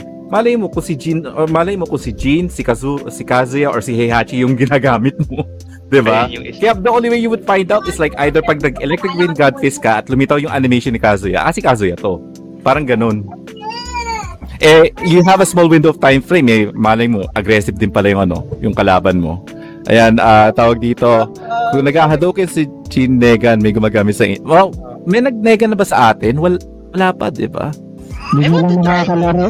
I want to try Jano, Negan. Ko, bu- Si Cristiano, si Cristiano, ito eh, talamak to sa ano eh, sa mga guest characters eh. Yung Geese Howard dito, gusto ko pa matalo, hindi ko matalo-talo eh. Si ano, si Chris J, isa rin niya sa ano eh, madalas na kalaro natin sa ano, pag naglalaro tayo sa yun. Discord. Oo, ka, ka, yun. katribo ko yan, katribong aska yan. At saka pag naglaro yan ng Noctis niya, at saka ng Kunim... Ngayon, pinapractice niya Kunimitsu eh, nahalata ko eh, yun minamin niya. Oo, Diyos ko. Biktima po ako niyan. Ah, i- ikaw Biktima. rin? Oo. Biktima Kung- ako ng kung mga ba- kunimit. Pag ano Ako nga, eh. tawag... Oh. Ano yan? Medyo may tanong ako eh. Bakit Ano yan? mas bakit mas sumikat si Tekken kaysa kay Virtua Fighter? Paano Madali. kasi ma- fast pacing at saka tawag dito kung tutuusin yung nga, sabi, sabi nga ni ano, madali. Kasi, ano, tawag dito, if you think about it, masyadong ano eh, paano ko ba ikukumpara ha? Pag naglaro ka ng Virtua yung ano, Fighter, oo, oo, para ka nag, ano, kumbaga, parang yung barbell, kumbaga, ang bigat. Tapos Kahit yung, yung, ano, sa PS4 version niya, yung Virtual Fighter 5. Natesting ko kasi nung nakaraan eh. Kasi libre. yeah, Sobrang ano, sobrang hirap nung mga ano, mga joggers niya. Hindi ko makuha. yeah, Alam mo, Sega Saturn pa lang eh. Medyo hirap na talaga ang Virtual Fighter. yeah, struggle Hindi- talaga eh. hindi- Oh, struggle siya eh. So, if you're a fighting fighting player na ano fighting game um player, would you rather play a slow paced game or a fast paced game? That's a good question. Diba? Yung DOA, fast, ano rin yun eh, fast game yun eh, yung DOA. Diba? Oh, DOA ang pinakamabilis talaga. Ever since, sobrang bagal ng in, ang ng ano Para ka eh. nasa ilalim ng tubig eh. Oo. Tapos, tapos meron pa silang underwater stage to sa dating Virtua Fighter game nila. So, lalo pa talaga nasa ilalim ng tubig, ang Yung bagal. Virtua Fighter kasi para sa amin talaga ni Tito Joel. Yes, that that would be ano, more for me. Actually, Mm. ay nasubukan ko yung Virtua Fighter sa Yakuza, Yakuza Kiwami. Mm. Isa sa mga arcade games siya ron sa Yakuza Kiwami. One or two ba yun? I completely forgot. Pero yun na nga, it did feel more more my speed. Kagaya nga na sabi ni Tito Popoy na Mm. na you see the moves coming, ma-analyze mo, oh, may padating, gano'n yan. Ah, teka, ah, ah, balik tayo sa Street Fighter. Ah, sabi ni Artiferio, alam naman natin kasi lahat rip off na actually, that's where you're wrong. Ang litrato ni Vega or M. Bison or we call Dictator sa Street Fighter, nakuha yan sa ano, sa isang manga character ng ano, ah, I think it's like a Rikyo ata yung ano, yung pangalan ng violent manga na yon. Isa sa mga characters doon, actually doon ako yung litrato. Oo. Rikyo. Tapos si Guile, actually bago kay bago lumitaw yung si Guile, there's already ano eh, tawag dito um other characters si Stromheim from JoJo's Bizarre Adventure. Doon nila binasa yung pag, yung pagkakawig ni Guile kay Stromheim. And yun nga lang, of course, si Benny Maru kay ano, uh, from King of Fighters is actually base doon sa ano kay Paul Naref ng JoJo Bizarre Adventure. yeah. Believe it or not, guys, ang Street Fighter, mostly ang mga concept nila, na-rip off din nila sa mga iba't ibang ano. As a matter of fact, hanapin mo sa Top Gun original soundtrack, there's a song there, actually, na kung saan kinuha yung stage ni Ken. Oh. Na dapat, yun ang ibibigay na tugtog para kay Guile. Kasi nga Top Gun. Pero ginamit nila yung music na yon at saka yung eksaktong tono na punta kay Ken. So, Kasi na, halos, ano, nab- oo. nababagay kasi yung dun sa hype ni Ken. Kasi Exactly. si Ken kasi mabilis. mabilis. Yeah. So, lahat ng ano, believe it or not guys, ang Street Fighter is not as original as you think. Dahil because during those nine, uh, time nung 90s, kahit anong concept na kunin mo, kunin mo. Kasi hindi pa uso nun yung ano eh, talagang demandahan ng ano eh, ng copyrights eh. Copyright. cultural exchange. Cultural exchange and a parody. Yun ang ano eh, under the guise of parody kumbaga. So, Mm, lahat ng kumbaga, arcade yung- games, mm, Yung pwede mo makuha doon sa kabila, kunin mo. Yeah. Kuha din ako sa'yo. Ganun. Yeah, exactly. kaya nga, kaya nga ano eh, tawag dito, believe it or not, yung ano, Street Fighter Alpha, yung guy na hawak-hawak sa ulo dati, si Dan, di ba? Mm. Si Dan is actually a mockery of Ryo Sakazaki and Robert Garcia ng Art of Fighting. Mm. Pinaghalo lang nila ang dalawa yan. Kaya, parang yun yung pang-asar nila sa ano sa yung fight uh, Art of Fighting. Eh, Kasi support drawing nila si Sagat. Oo. Supot yung Hadouken ni Dan. Support at saka yung Tatsu niya ha, support yung kay eh. Robert, Tatsuki, lahat Yeah. support. Yeah. Yung mga Yeah. nila eh, yung mga Hadouken nila sa Art of Fighting. Yeah, kasi ano eh, kaya na-mention to kasi sabi nga ni Juan Carlo, hello sa'yo Juan Carlo, yan, napansin niyo ba na ibang pangalan ni Bison sa Marvel vs. Street Fighter Vega? Napansin ko din ibang Street Fighter name na mali yung name nila. Kaya rin na, naging mali yan is because of the fact sa pagdating sa ano, sa copyright, talamak ang mga Amerikano. And so si Mike Bison, which is Mike Tyson. Mike Pag Tyson. nalaman niya ni Don King no kapanahonan ng ano ng Street Fighter, ay hala, alam mo na ang gagawin. Kailangan ng roy- royalty, kailangan namin ng royalty kasi trademark namin si, Ma- si Mike Tyson. So, anong ginawa nila? Pinag-iikot-ikot nila. So, sa fighting game community, kung malata mo, hindi namin tinatawag si Vega, si M. Bison, tsaka si Balrog with their certain names. Ang tawag namin dyan, Dictator, Boxer, at tsaka Claw. Kasi, Tama, para that, oo, parang alam mo na kung sino yung binabanggit mo eh. Oh, I'm using Claw. Oh, si, ano na yan, either Balrog or Vega yon di ba? So, yung mix-up na yon is para maiwasan yung, ano, yung copyright strike nila no panahon na yon. Um, ayan, how about si Sean from Street Fighter Third Strike? Ah, tawag dito, may pagka, ano naman siya kasi student siya eh. Kumbaga, si Sean, parang ano yan sa Kyo, ah, sa King of Fighters. Kung meron kang Kyo, may Shingo Yabuki ka. Yes. Oo. Oo. Yun yung parang, oo, apprentice type na kulang-kulang sa movements pero alam mo, malakas din sumipa, malakas yung mga impact. 'di ba? Mm. So, ayan. Um, that's why nag-rumble ang names nila M. Bison, Valor, Becca. Exactly. Kaya tawag mo na sa kanila is Dictator, Claw, at saka Boxer. Ayan. Ah, oh, ito yung bago. Ito yung gusto laruin, ko rin, ko rin laruin eh. Si, ito lalaro na to ni Cristiano eh. I-stream ko yan sa ano, sa 20 November. Sa inyo dito, sino Nice. sa inyo dito ang naglalaro ng King of Fighters? Kasi ako naglaro ako all the way from ano lang eh, 97 tapos nag-skip ako into 13. Ako, After that- 94 hanggang ano, hanggang Capcom 50. versus to? SNK lang ako nakapaglaro ng ano eh. ng Ah, King of. Fighters. Mula 94 hanggang 2003. Mm Ayan, ay, oh, oh, I see. Ayan, mega love shoutout din sa'yo, Kuis Abe, ah, aking mentor sa pagdi-DJ nandyan na nanonood. At, ah, yeah, so, uh, yun yung mga nalaro nyo ng King of Fighters, ha? Kasi ako, I'm still hesitant na laruin tong King of Fighters na to, eh. Ano, pa, pa- ano ba siya, Kuis Jano? Pa, kung naglalaro ka ng King of Fighters dati, madali ba siya ma-adapt? Ah, yung ito kasi yung 50 na to, ah yung yung style niya inadapt niya sa Samurai Showdown na bago. Oo. So May- ito yung, yung mga moves nila dito may kapareho din dun sa luma nilang dalaw. Oh, Tapos may additional na. Yung ano i- i-inadapt nilang nila yung moves do sa King of Fighters 14 na tinatawag Mm. nilang may climax, yung Yeah. ano desperation move, max desperation move. Tapos yung pinaka ano nila, yun yung climax na tinatawag. Oh, I see, I see. Naman, Kasi, hesitant ako. Ay, yes, Kuis. a little ano, a little interjection. Ako naman, my brother, Eric Baclit, is a huge uh, ano, uh, King of Fighters player. Uh, hi to Eric Baclit. Um, he's been playing since 90, uh, KOF 90, 97, I think, or 98. Oh, 97. Yun, yun ang favorite ko talaga, 97. Doon ako, Oh, ano eh. Yeah. Now, the thing about it is, I watch him play, Mm-mm. and I see uh, the mechanics of it. It's fascinating, three on three or something like Yeah. that. For me naman, ang appeal naman for for somebody like me who's not who's not a who's not a fighting game expert, shall we say, ano nga. I like the characters themselves because of the fact that they come from different properties and different video games, and some of them are actually classic characters from classic video games. Yeah, Ikari. Uh, the, uh, Rolf Clark, uh, tsaka sina ano is from Ikari, which is a shooting game na parang so, Ikari Warriors. Yes. Uh, Athena Asamiya is from ano Psycho Soldiers, which is like all of them are all shooting games eh. Yes. And um, tawag dito, Fatal Fury, Art of Fighting. Kumbaga nga, ano eh, before Smash Brothers, Mhm. there's already KOF.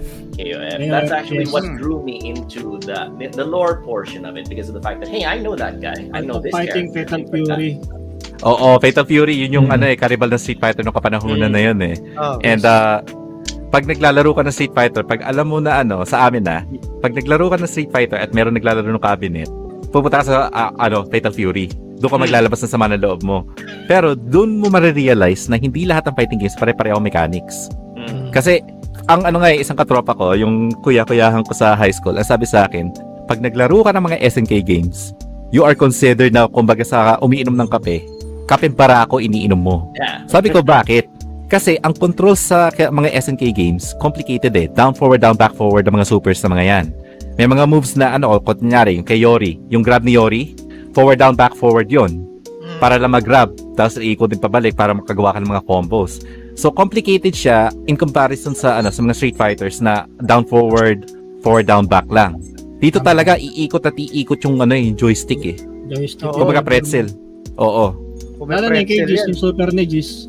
Oh, y- y- Raging Storm ni Giz. Ay, Diyos ko. Pag nagawa mo 'yon, pag nagawa mo 'yon nung oh, nung araw, pag nagawa mo yung Raging Storm ni Giz, ay, sabi nila, paano mo nagawa yan na mabilis? Paano mo nagawa? May shortcut kasi yung mga ganyan, eh, may shortcut. Yeah. Ah, tawag dito, ayan, no, SNK, ah, Capcom versus SNK Millennium Fight.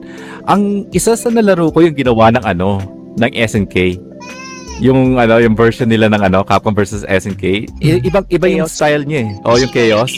SBC. Chaos. Oo. Oo, SVC. Talagang sabi ko, ewan ko kung bakit ano ah, mas mas nainganyo ako dito sa isang tom. Even though yung isang Capcom na, yung Capcom versus SNK na ginawa ng Capcom, maraming varieties eh, maraming ism na tinatawag nga na pwede mo pagpilian. Ah, I don't know why, pero mas gusto ko yung Chaos for some reason. Kasi nga, ano eh, laking SNK din ako eh. Ano Ayan, ah. yun, yung itong SBC Chaos, may halo kasi siyang ano, pang Street Fighter, may halo rin siyang moves ng ano, pang King of Fighter. Na Exactly. Yes. Kaya nga ako, sabi ko, ah, for some reason, mas nasasayan ako dito. Pero yung, shin, yung, ah, yung Akuma nila dyan sa, ano, sa Chaos, ang hirap kalabanin. Ay, yung Shinakuma. Oo, pag kasi pag sinabi mo kasi, sa lalo sa fighting game community, pag nag-isip ka ng boss fight, ang nasa isip mo hindi ano eh, hindi Capcom, hindi Namco eh. Pag nag-isip ka ng boss fight, ang boss fight nasa isip mo SNK. Dahil lahat ng mga boss characters sa SNK, magdasal ka na dahil ilang tokens na gagamitin mo para manalo. 96 lang naalala nyo si 96, di ba si Genitz? Wisit na yan. yung tornado sa niya, pag gaganon gaganunin ka lang do pag lumapit ka sa may super. Ano na na? Angkat eh. Oo, Diyos ko. Tapos ano, pagdating naman sa 97, bago ka pa mapunta sa mga boss characters si Orochi. Oh, Eh, eh, ano ba, may iyo, ah, may Ay, evil- Orochi, oh, pa. oh, Orochi Yori. Tapos uh, Orochi Pero dun Leona. Sa, ano, sa ni- KOF 96, pinaka mahirap na kalaban dun, si Chizuru talaga. Yes, yes. Mm, yun ang pinaka mahirap na ano, sub-boss, kumbaga. Hmm. Ay, I agree. Kung sa reflection, tapos ano. Tapos sa ano, sa KOF 99 Chrysalid second from ay, ah, second form kakainis. Yes, yes, sir. Sis. Ah, na- na- nakita ko yan kasi kapatid ko naglaro ng 99 eh. May naglaro din ba sa inyo ng SFX Tekken? Yes, ako. Naglaro ako nung, nung ano na yan, nung game na yon. I like it kaso tawag dito yung gem system lang talaga eh. Ayo ayoko yung gem system nila sa totoo lang kasi sabi ko tanggalin na lang yan. There's not I don't really see it na ano eh na as a reason to add fun to sa ano sa game mechanics. Maganda na nga yung combo eh. Yun na nga lang eh, dinagdag pa yun eh. May possibility ba, sabi ng Han ko, may possibility ba na may kaparehong command from a different fighting game? Yes, actually Han, meron. Ah, ang pinaka-common talaga is Hadouken, which is down forward. Lahat ng fighting games, halos lahat yan meron yan. Pero, mahalata mo, there's other fighting games tulad sa SNK na talagang compl- complicated yung super moves. Ang Capcom, pag nag-super moves na sila, down forward down forward, 'di ba? Or forward down forward forward ah, forward down back tapos forward down back. Paulit ulit ulitin mo lang. Ang Kayori, down forward down back down forward. Wisit tapos ikaw connect mo pa sa combo. Forward, saka quarterback. Oo. Ito, nilalaro ko to sa PS Vita ko, itong Tekken versus Street Fighter. Ayun, Yes. tama si RJ. Medyo bumikat yung mga characters dito. Parang Oo, bumikat nga. move, movement system nila. Oo, parang ang hi, ano, ang hirap gawin. Eh, ewan ko ah, for me ah. Kasi Hindi, kasi- ako. Actually kasi dito mon, ah, Street Fighter X ah, Tekken, ah, inadapt nila yung Tekken version. Oh, yung combo, yung So, combo na- system. Ah, yung combo system kasi is inadapt nila yung sa Tekken kaya mahirap yung commands. Exactly kasi parang dinadagdagan nila nung ano eh, nung super nung ah, signature moves ng Capcom. Tapos dinadagdag nila yung combo system ng Tekken. In a way, parang sumablay siya. Kaya nga nung ano, nung pinasok na si Akuma sa Tekken 7, marami nagsasabi, ah, ito yung version na inaabangan namin pag nagkaroon ng Tekken cross Street Fighter. Na pa, Namco naman ang gagawa. Ah, speaking of ano, crossovers, ayan, quiz ano, quiz Popoy. Ayan. May nagtatanong dito. Ah, Tatsunoko versus Capcom, yan. Na-stream ko na yan. Maganda siya. Okay yan. Pero most mostly na ginagawa ko lang combos diyan is puro ground lang. Kasi hindi ko talaga trip yung air combos eh. Do, pinag-aralan ko pero mas Yun yung ano mas, mas naastigan ako sa ground combos. Yung, yung Yes. Hadouken ni ano dyan, ni Ryo dyan, parang proton cannon. Sinabi Oo, mo. Lakas eh, no? Grabe. Masyado nang overrated yung air combos. Mm. Kaya minsan puro air combos na lang makikita mo sa kalaban, kaya minsan kailangan mo rin mag-ground. Kuy- kuya ko yan, madalas kong kalaban sa Marvel vs Capcom 'to yan. Puro siya air combo. So sige, ibahin kit ibahin ko ng ano, mag-ground ako.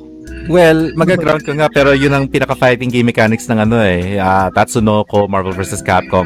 It's uh tinatawagan nila yung touch of death kasi ah from ano ka, ground combo to air launcher, air launcher slash ah, smash down. Habang nag-smash down ka, may assist. Yung assist na yon i-reset yung combo which is basically would leave you open to continue your combo uli which lead to ano, tawag dito, one hit death. Tulad ng ano, um, um, pinakamagandang one hit death is yung kay Zero sa ano, Marvel vs. Capcom 3, Zoop Zoop. 'Di ba? Pag na-connect ka na ni ano ni Zero, tapos ano na yan, yung super niya zoop zoop zoop, paulit-ulit na lang 'yon. Wala na. Nag- De- ano, na 'yon? naman ako, nag uh, Iron Fist. Mag-Iron Fist ka, pero I mean, I'm sure if you play play with a pro player, good luck having that Iron Fist actually work. Kasi it's, ano eh, tawag dito, it's all about talaga kung sino yung mauunang ka ano eh, maka-touch nung ano, the first ano nung combo eh. Pag nahuli ka na, wala na eh. Kaya nga ano, tawag dito, even sa ano ah, Dragon Ball Z Fighters, kung ewan ko sa inyo dito naglalaro, yung marami nga nagsasabi na hindi infinite yung successor ng Marvel vs. Capcom 3. Ang talagang sole successor is Dragon Ball Z Fighters. Kasi it really feels like ano eh, MVC3 eh. Ayan, hindi pa nailabas ng Tekken. ah, yeah, yes, tama Dantais. Kasi nga ano, na- nawala na nga si Ono sa ano sa Capcom. Meron nang pumalit sa kanya. Ah, kung ako tatanungin mo, that's a good thing. Believe it or not, na nawala na si Ono. I mean, ah, Ono is a great guy. He's an amazing ano na producer in Street Fighter. Pero I think for some reason he's holding back eh. He's kind of holding back yung ano eh, development ng Street Fighter eh. Which is why if you've noticed sa Street Fighter 5, nung nawala na si Ono, there's all these new things that are coming in na tinatry out nila sa Street Fighter 5. Kasi they, he's like ano eh, he's holding on to something eh. Tapos at the same time, if you think about it, ang health ano, health condition ni Ono is not as healthy as Harada. So, hindi siya katulad ni Harada na malamukang yakuza na kahit ano gawin mo eh parang kasing lakas ng kalabaw. Ono already has health reasons, uh, health re, uh, health issues and at the same time, marami nga nagsasabi na he's kind of like kumbaga katulad ni Kojima sa Konami. It's kind of like holding the company back in regards to developing the game. Ayan, Dragon Ball Tenkaichi na laro ko. Ayan, yung, y- yung ano, yung Tenkaichi, it's more of like an arena game eh. Katulad yan yung Naruto. At saka nung ano, um, jump, yung ano, uh, oo. Yeah, Dissidia is actually uh, parang arena din yon uh, Final Fantasy Dissidia. So kayo, naglalaro di ba kayo ng mga yan? Naglaro ko before, ano, Jump Force. Yan, Jump Force. Tapos Budokai Tenkaichi 3. Si ano, si Tres naglaro noon yung sa Final Fantasy. Nanonood ako kay Tres noon. Eh. Cydia. Yung Dissidia. Cydia. Pero Ay, naglaro ah, ko na rin siya sa ano, sa Steam. Yung Steam Yes. version niya. Actually, si Castlevania naglabas ng fighting game. Eh. Alam niyo ba yun? Judgment. Ah, Mm, yung Judgment. yeah. Uy, si Marlon nandito na nga pala. Ayun, Dragon Ball Fighter Z, not Dragon Ball Z Fighters. yeah, sorry about Dragon that. Ball Fighter Z. Nag-grade si ano sa atin, no? Si Oh. Retro Gaming Times. Ah, yung ano, yung yung sumali sa tournament tapos nag-unboxing ng bagong fight stick. Ah, yes. Tapos tatanggal Ah. yung, ano, tatanggal daw yung bilog. Tapos ang uh, first Ng one good Apio. game. Hey, Yeah, welcome, but- What's Derek. up, Derek? Of Yeah. Retro Gaming Time. Salamat. Yes, Chris Derek. Hello, hello sa'yo. I'm Mark Logan ng PRG. yes. Salamat Pag sa nagpapanik, nagpa-Mark Logan. Ayan. Oh Um, yes, Quiz Mamocho, naglaro din ako Dissidia 012. Main character ko doon si Onion Knight RX Death. Ah, naglalaro ka rin pala niyan.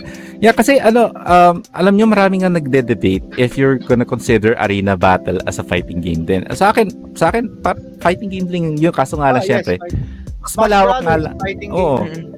Yeah, Smash Brothers is also sa akin din. Consider ko na fighting game yon. Marami lang kasi talaga na sinasabi, no, hindi yan fighting game kasi labo-labo. Ah, no, hindi yan fighting game kasi malawak yung ang arena. No, still a fighting game. Meron kang meron kang life bar, meron kang meron kang super meter, and at the same time you're beating each other up. Ano mo sasabihin na hindi Hmm. fighting game yung Smash Brothers? Eh, pag, nan, pag pinapanood mo, nagpapatayan sila, naglalaban sila. Oo. Ano, chichismisan, kaya hindi fighting game. Yeah. Okay, si ano si Kirby uh, ano tsaka yun? si Supposedly Diba? it's daw it's supposedly a party game sabi ni ano sabi ni Sakurai. Eh ang Yes. daming uh, ang daming nag uh, sabi, "Oy, it's a good fighting game." Pero it was fully intended to be a party game. No, kaya sinabing party. Party kasi marami kayo. Yeah. Marami. So, Marami kayo eh. ang intentionally yung ginagawa nyo is to fight. Kaya nga, ano eh, kaya nga nandun. Pero marami lang kayo. So, Yeah. party. Isipin mo siya, la- yan lang ang fighting game ng Nintendo. Kahit pa paano ngayon. Hmm. Yan lang yung inano nila. Parang inangat lang nila. Yeah, and also tawag dito, nagsalita na si ano, si Sakurai na tawag dito, they can't actually go further in regards sa Smash games. Kasi kumbaga parang hindi na nila mawa-one up tong recent na Smash games nila kasi dito talaga Nandun halos na- lahat ng na. oo. Pero alam mo naman kasi ang community ng ano, gusto ko yung character ko mapunta, gusto ko yung gusto ko yung character ko. Eh, ngayon, ayan, oh, finally nandiyan na si Sora, nandiyan na si ano, Street Fighter character. So, nandiyan na si ano, 'di ba? Kasi Ah, yan, nan- na. Diba? Oo. Kasama. Finally. Oh, diba? Di, di dapat Robert party Todd. din yung ano, Marvel versus Capcom, di ba? Oh, diba? Yeah. Kasi marami din sila eh. Marami. Exactly. Di ba? Yeah, the- wala pa nga si Waluigi. Ayan, yan, yan ang pinaka, oh, yan ang lagi ko naririnig, ah, Chris Si Sherwin. Waluigi, ah, wala pa eh. Marami, Wala maraming pa. salty talaga. Wala, sa dinami-dami na pwede maipasok, siya Wala mismo si na nasa loob ng Nintendo Universe. Wala pa si Waluigi. Napasok na si paisa-isa Sora. talaga sila eh. Paisa-isa sila eh. Ang ginagawa nila eh.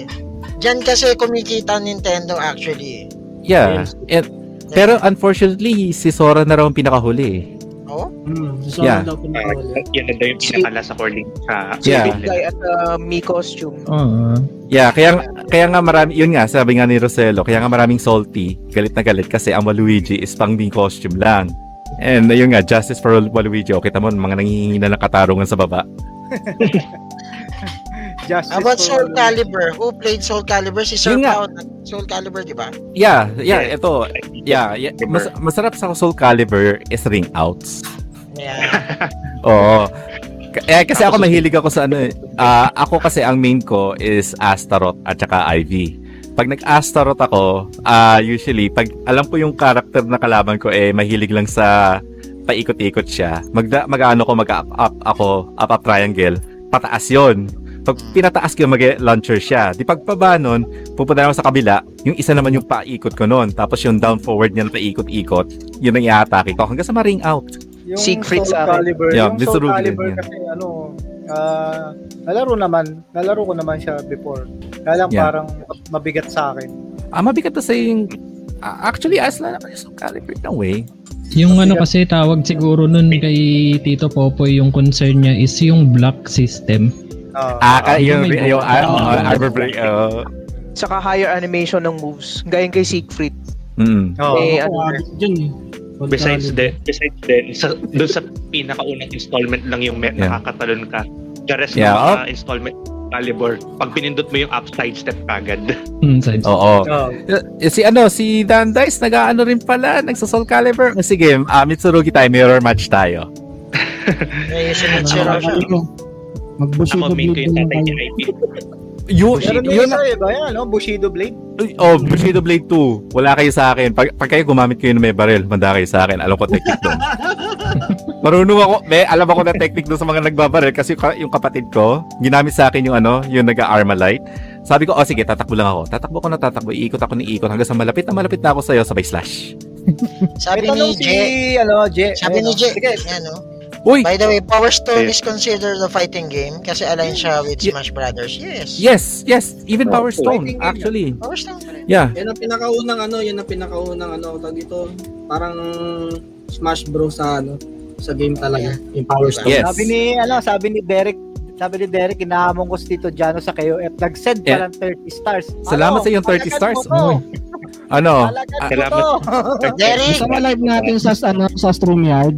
Oo, gusto mo? Ngayon sawa na. ka na ba sa Yeah. buhay Ayun mo? Oo. sawa Kuis Derek, naubos ko na yung pagsindi ko ng katol para sa'yo during the last tournament. Bibili pa ako ng katol na isisindi ko para sa'yo Ah, dito. Mag-aali ako ng itlog sa Santa ano, sa Maria. Mag-aali ako Pero para di, ano ah, ito ang napansin ko kay. Derek ah. Ano? Guys, ang pansin ko kay Derek, lahat ng mga fighting game players ng PRG, he wants to challenge them. Why? Kasi sabi nga natin, pag Yeah. challenge ka ng malakas, mag enjoy ka at the same time matututo ka. So shoutout kay Derek, Yes. di ba? Yeah, kaya, Kahit kaya love na love namin yan. Yes. Kahit ganyan yung loko-lokong yan, may natututunan sa atin yan, guys. Yeah. Okay? May natututunan yung loko-lokong yan. Buti ko na ngayon Yeah. disqualify yan eh. Ay, ay, yes, ah, ano, ka- kagabi.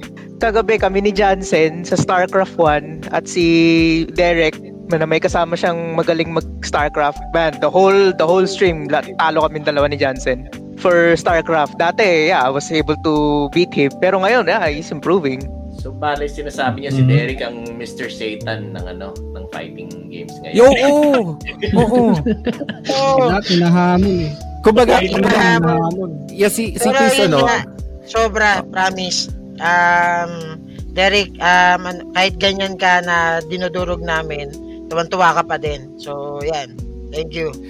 Yan. At saka, ayan, may pumasok sino kaya yun? Si Zerf Dragnir. Hello sa'yo. At ah, tawag dito, ah, Hugo lang sa Oy, nagbabasa na agad, oh. Ah, ay, hindi. Hugo. Ah, yung Hugo sa ano. Ah, Derek Master Pogi. Yeah, kasi meron ako nabasa dito kanina eh. Teka, sandali. Um, if you're in, ano, ah, ako rin nagpa-Power Stone. Don't forget. Ayun, Bloody Roar. Yan. Yun, Isa si rin. Ah, Yan, si Ma'am Shell. Ayan, ito mahilig pala to si, ano, si Ma'am Shell magano, no? Mag- mga fighting three- eh, oh. 3D fighting game. Yeah, yeah, wow, nakakabasa ng Japanese. Yeah, Nihongo wakate ta- skoshi dakedo.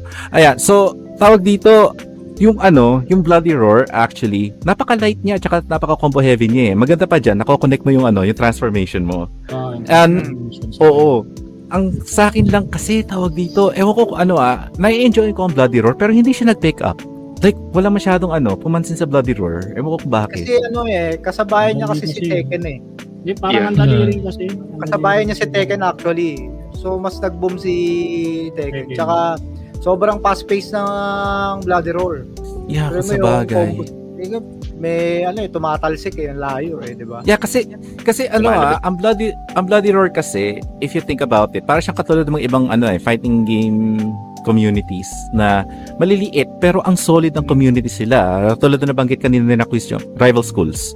Like, yon kahit pa paano, even though it's a Capcom game, ang community niyan talaga, talagang hanggang ngayon, nagdadasal yan ng mga santo nila para magkaroon ng bagong rival schools eh. Hmm. Oh, Yan, underrated dyan ang Bloody Roar. Exactly. Medyo Yes. underrated Ah. siya. Yeah, may, oh, Ah, underrated. Ah, underrated. Pero, yun nga. Mas, ay, ako ah, personally, I still prefer the Bloody Roar 1 and 2 compare sa mga bago. 3 Mas gusto ko 4. yung 2. Yes. Yung 2 pa rin. Ay, oh, sa akin. Oh, mo si Chris J, oh. Chris J, oh. Tira, oh, Jenny the Bat talaga. Oh, Jenny the Bat. Minamanyak mo lang si Jenny the Bat, Je. Huwag kang ganyan. Uy, meron, uy, merong part doon sa ano ah, I think, ewan ko kung anong Bloody Roar yun na, ano, yung mga pin-up picture ni Jenny the Bat na nakahiga siya, tapos yung, yung hita niya, tapos nakatingin siya pati, pa, pataas and what, ikaw ah, Chris J ah. Mahala ba siya pagka-bold mo? Sabi ni, ano, ni Mo- Momo, ni Oh, ni Han. ni Bebe, ni Bebe ni Ah. Mamochu. Oo. Too sexy si Jenny. Sa too sexy si Jenny, yeah. Yes, yes, yes. But, ba't mo alam, Han?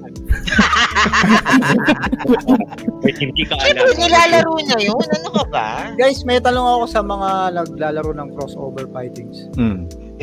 Mas okay ba talaga ang Marvel versus Capcom kaysa sa X-Men Street Fighter?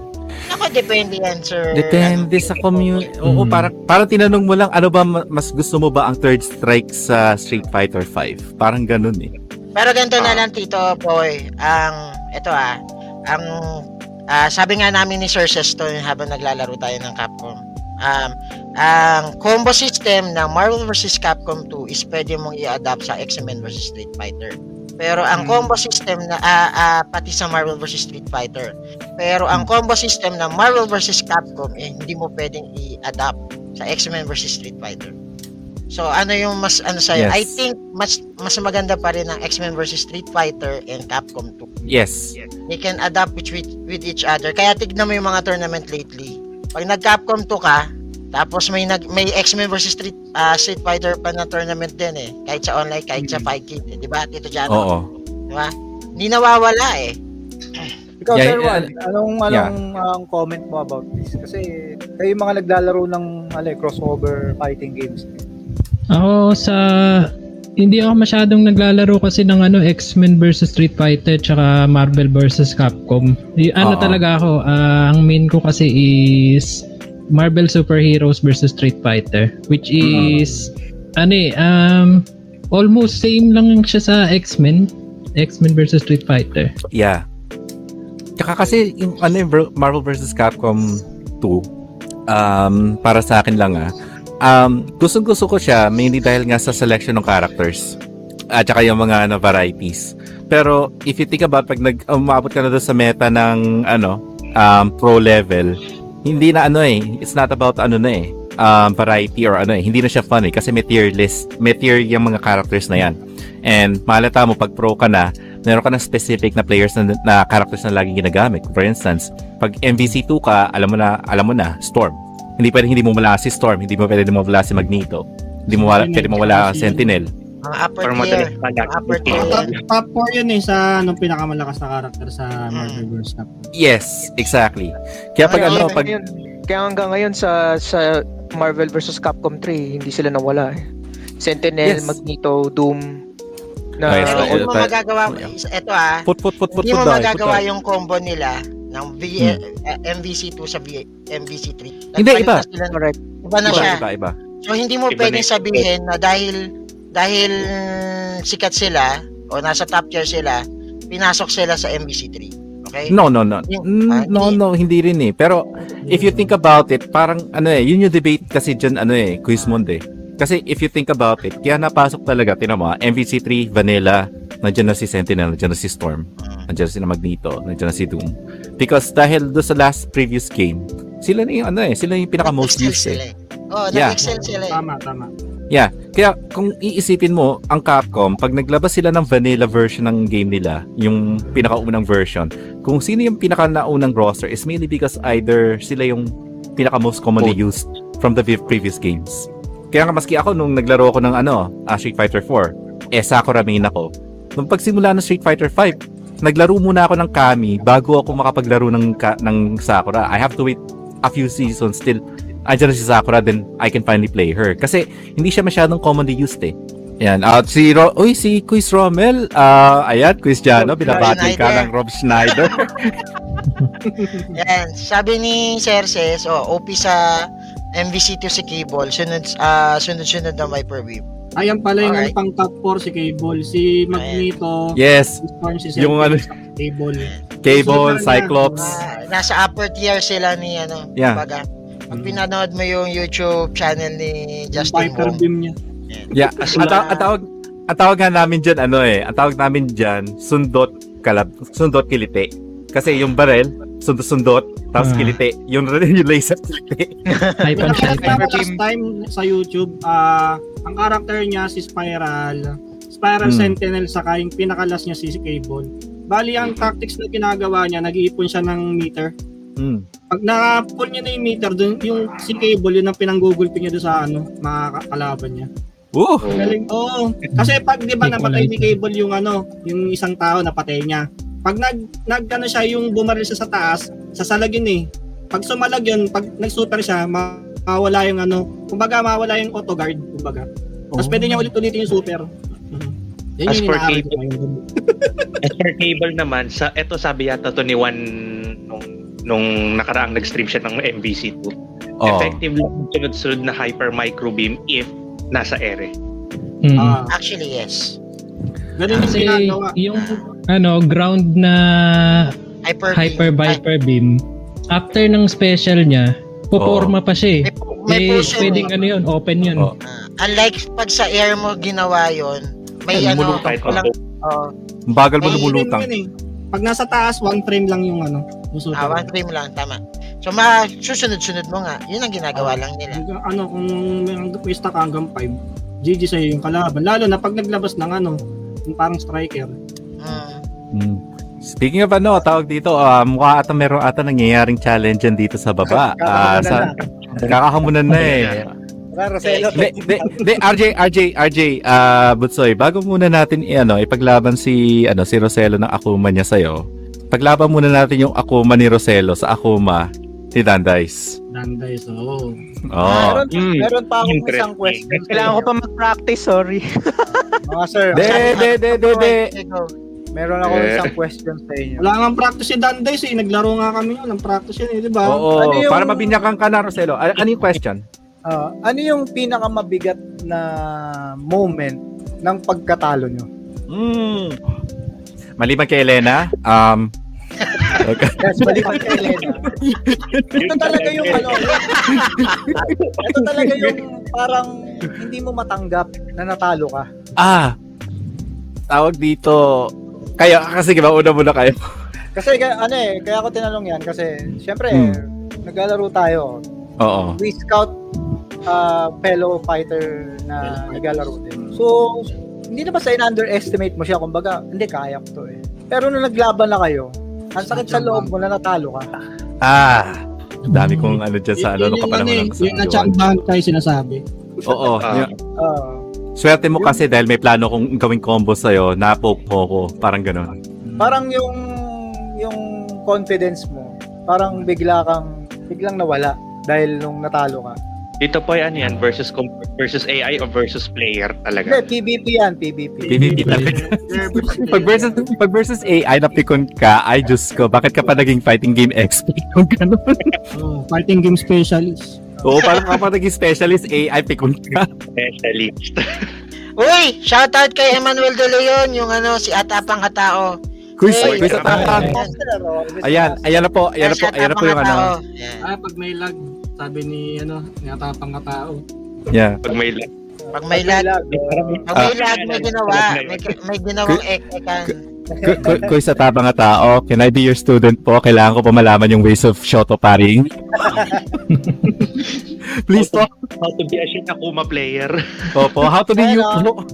Sabi ni Sir Jomar, mas masakit yung alam mong kayang-kaya mo pero natalo ka. Tapos nalaman mo dinaya ka pala.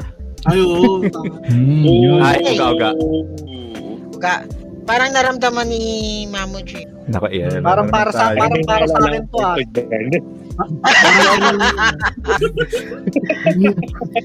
Jomar, Good question. sa akin ba to? May question si Tito Joel. Yes, Quiz Joel. Question for someone like me na who doesn't Hmm. participate in online event. Yes. Gaano katalamak ang cheating sa online fighting game? Hmm. Depende sa game yan eh. Kasi there are other games kasi, Chris Joel, na pag nag-rage quit ka or sabihin natin meron kang connection issues, kunyari Tekken na, Tekken 7 is a good example. Sabihin natin nag-rage quit ka, meron kang kagad penalty. And pag doon sa penalty na yon, pwede kang hindi makakuha ng madaling matchups. Pwede kang ihambing sa mga tao na gano'n din na katulad mo na madaling mag-rage quit. Doon kami na match up. Ito, ah, ano ko lang, ah, nababasa ko na doon sa community ng Tekken na meron parang ginagawa silang lag switch. Pagka ikaw kumukombo, kumukombo yung kalaban mo, diretso, walang lag. Pero pagdating na sa'yo, yun na. Oo. Lag switch yung Actually, tinatawag actually ah, Tito Joel, ah, sa fighting games, uh, noon na, ang ang percentage ng cheating is almost 30% lang. Hmm. No, hindi siya ganun katalamak. Mm-mm. Not unless kung talagang magaling ka, mandaya. Pero kasi ah minsan ah, hardware cheat 'yan eh. May hardware cheat, Mm. merong uh, tatawag nilang spam cheat, yan, meron mga Mm. ganyan eh. Pero mostly kasi yan hardware cheat ang ginagawa nila. Okay. As I said before nga na nung sumali ako ng tournament na magkatabi lang kami ng kalabang ko. Hmm. Hindi ko sinasadya, pero sinasadya ko na tinatapik ko yung kamay niya.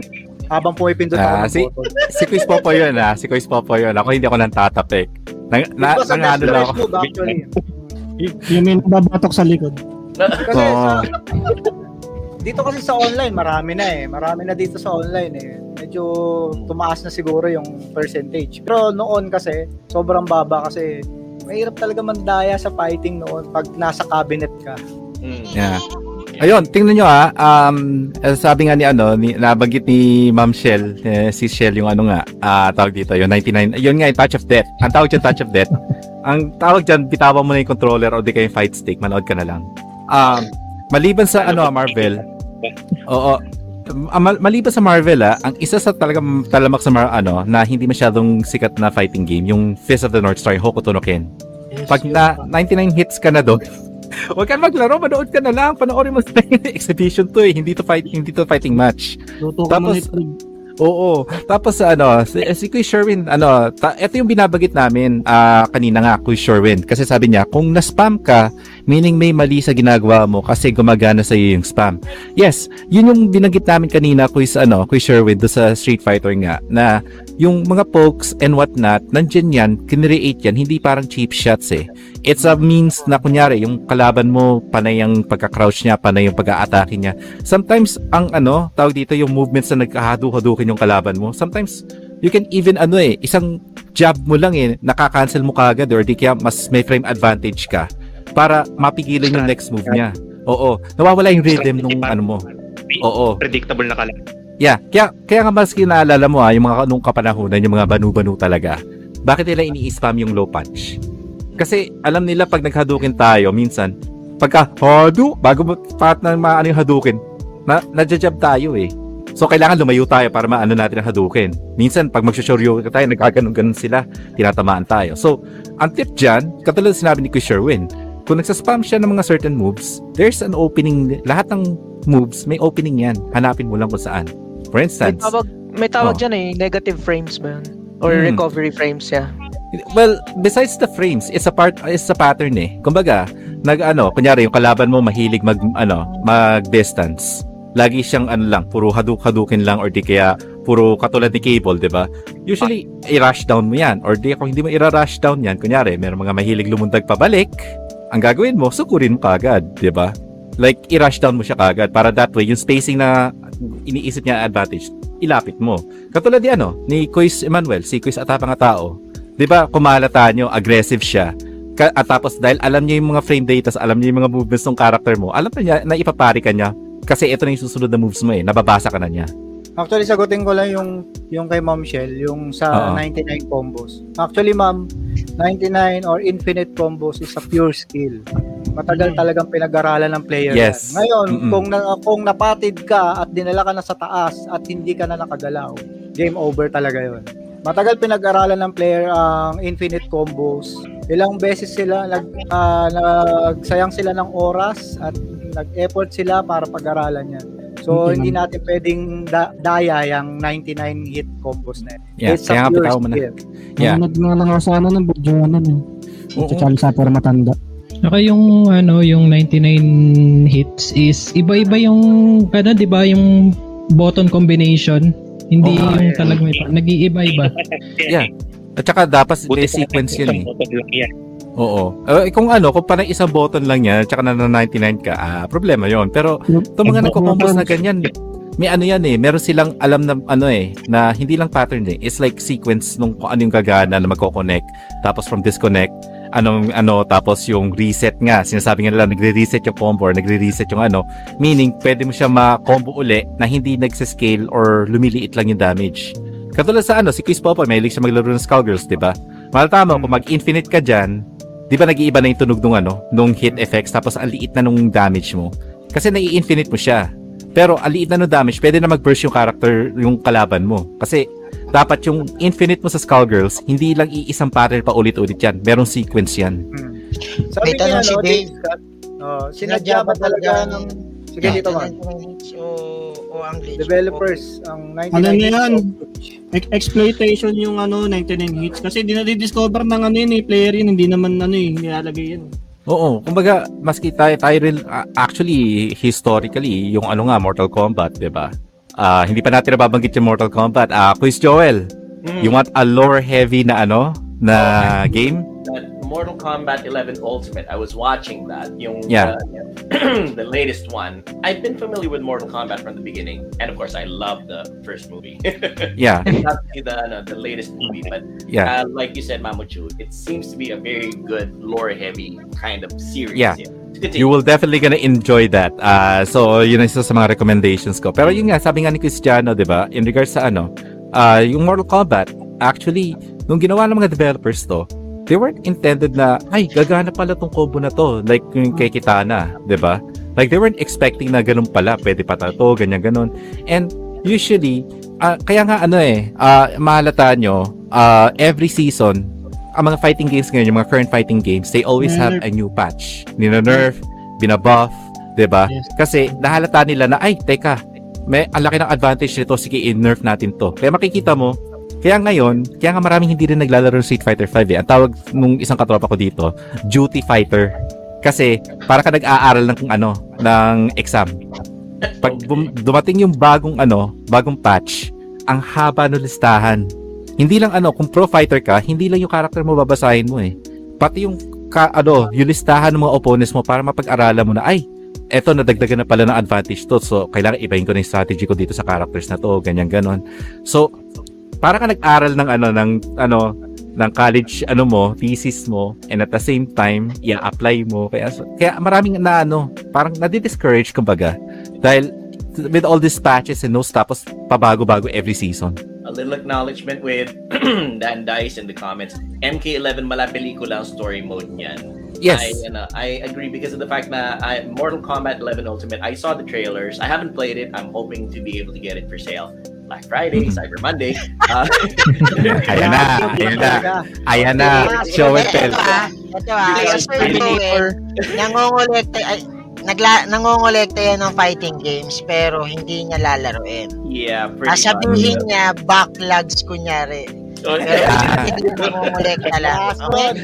Lason talaga guys. Yeah. Before anything, uh, 11 Ultimate with John Rambo, RoboCop. I mean, dude, as an 80s kid, how can I possibly say no to something like Mm. that? Okay, okay. Fair enough, fair enough. Kumbaga, kumbaga ang gagawin nila ni Quiz ano, ni Quiz Joel, just actually ano, para masabi nila natin na ano, justification. Lalaruin niya kung CPU versus CPU, Terminator versus Ra- uh, Terminator versus RoboCop. Mm-mm. Oh, Panonorin lang niya mag-aalaban yung dalawang yan and he's Tama, he's Joel. gonna be very happy boy. Oh. Ah, ano lang, tumegway lang si Tito Joel. Naka ano, Oo. naka... absuelto, absuelto. Absuelto. Ta- tawag dito, um, uh, may galap shoutout din kay Quiz Dave Scott nga pala na nandyan dahil doon sa tanong mo, thank you nga pala. And then yun nga, uh, yung dating story ng mode C ng MK katulad sa Injustice. Yes, uh, yun, that's another game. Actually, alam mo, hindi ko, nawalan ako ng gana sa Injustice. Kayo, nalaro niyo ba yung Injustice? Yes. Ako sa office. I prefer Yung na Injustice. Injustice 1 ah. Injustice Yung 1. Oo. Yung Pero Injustice pagdating mo 1, na Injustice 2, nag ano na ako, medyo, Hmm. eh what? Hindi Natabangan. na siya yung ganun gameplay eh. Kasi ano, tawag dito, ako natabangan na ako sa Injustice 1 nung ano pa lang, nung kapanahon na ng Evo. Eh, pinag- nilalaro ko lang yan kasi nga, yung isang katropa ko, ano yan eh, maka, ano yan, eh, maka Netherlands. Saka Oh. Injustice ang nilalaro. So, yun ang nilalaro namin. Pero nung competitive na, nawalan ako ng gana kasi halos lahat ng mga nasa final, Superman. Pare-pareho pa mga combos. Kaya, sabi ko, hindi, hindi ka ano eh, hindi ka, hindi ka na, ano, na-excite kasi, kumbaga, parang sinasabi mo, eto si Superman ang pinakamalakas and at the same time, iisa lang ang combo niyan. Kaya lahat sila pare-pareho. So, nawala ng ano eh, ng variations ng mga entertainment. Ah, hello, Bunsoy. Hello, Maddie. A little uh, shout Yeah. out to Jomar here because that I can relate so much to his, ano, to his uh, message. Nalaro Yeah. ko yun dahil favorite ko Super Friends lang. Oh. I'm a Super Friends guy too. Yeah. Yeah. Ayaw mo lang Lot Lot and Friends. I'm and Friends, maganda, maganda, guys, maganda pagkahalataan, no? Maganda pagkahalataan. Tsaka, of course, Ako, may tanong ako sa inyo. Friday, uh, Friday group all the way. That's ako sa inyo, mga Oh. fighting game uh, enthusiast. Ah, sa modern games, Oh. lalo na ngayon, nilalaro nyo ba sila dahil ah, dahil ah, demand sila ngayon or sikat sila ngayon or nilalaro nyo lang sila because maganda yung gameplay, maganda yung storyline or never pa talaga kayong naglaro ng bagong fighting games. Kasi gusto ko lang malaman yung pakiramdam nyo as a retro gamer. Ah, kung ma-interesting pa ba sa inyo na sumubok ng fighting games sa modern. Guilty ako dyan. oh. Sige, simulan mo ko, Pao. Simulan mo. Siguro may isa akong idadagdag na choice. Kaya kaya ako nagkaka-interest dun sa modern versions because I want to see how it how it has changed from the previous one or to the from the original one to the present day. Kung mas okay bang laruin yung retro style, yung mas naunang versions or kung mas okay yung modern. I would say best example ko dyan is yung nag-iisang fighting game na apat lang ang nailabas na installment which is Killer Instinct. Ay, oh, good, good, Quiz Pao. Ayos na mention with Killer Instinct. Nako, he- combo heavy, combo heavy. Yes. Yan.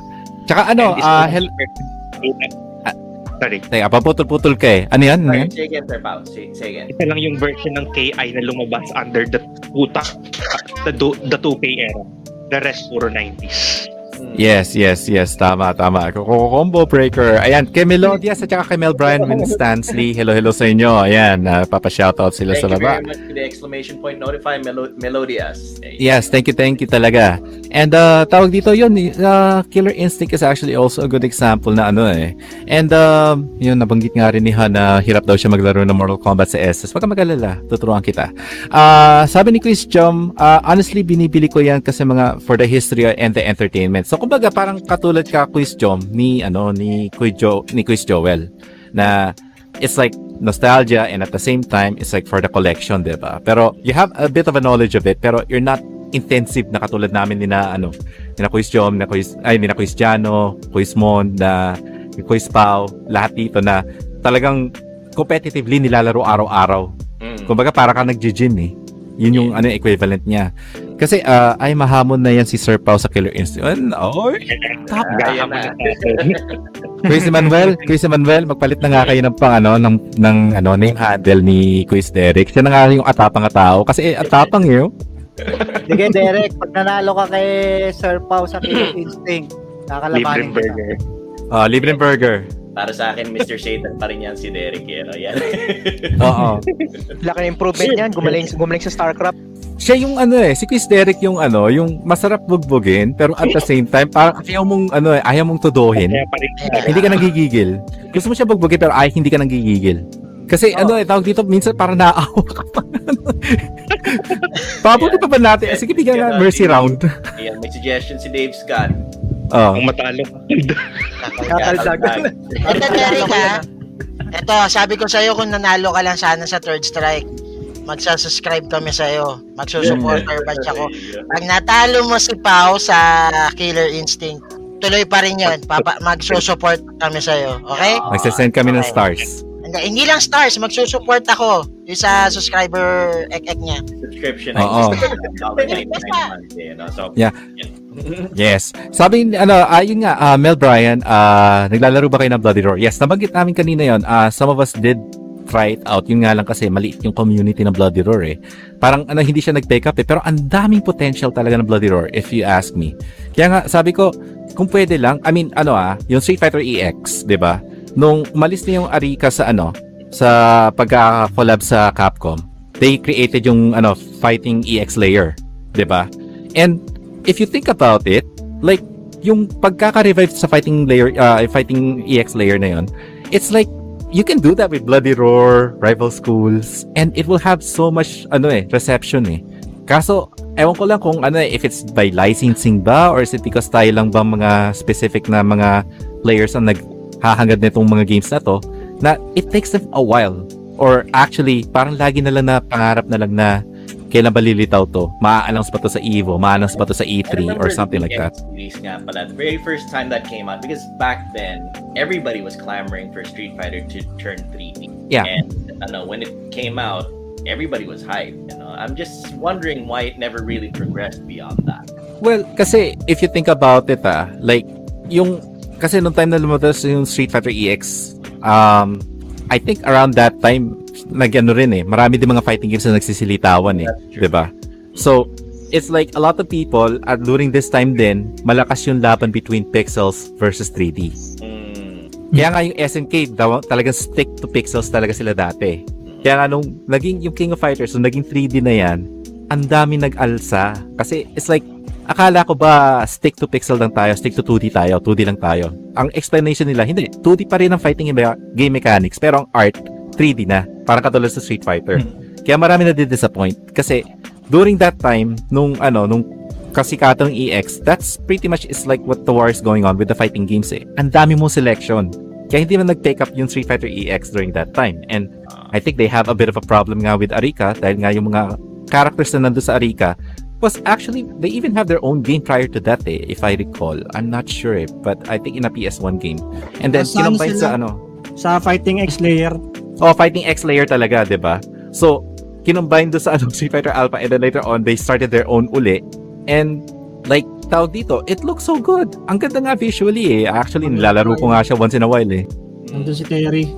Sabi Mm, ni na- Sheldon I guess. Villanueva, Yan. Ano ba yan? Puro fighting game. Kalamitan talaga gusto ng mga lalaki. Ah, hindi. Ah, kasi, Yeah. kasi, Si Shell, So, yun po kasi ta... may, tan- may tanong ako sa inyo. Oh, yun Why kasi topic namin ngayon eh. Why, Why fighting? fighting game? Sa Competitive. dami ng laro, why fighting game? Competitive. Yung ano mo, Competitiveness. ah, Mm, mm. ah, expertise mo ah, syempre, merong merong expert sa RPG, sa beat 'em up at sa ibang ah, ibang games. So, gusto ko lang mala- marinig sa inyo, ba why fighting? Um, ang analogy ko diyan ganito eh. Kung naglalaro ka sa basketball doon sa basketball court, ikaw lang yung nag-shoot ng bola. Di ba minsan ma- parang since na-shoot mo na siya, end of the day na. Pero pag may bored. kalaro ka, oo. Pag meron kang kalaro habang naglalaro ka ng basketball, tumatagal.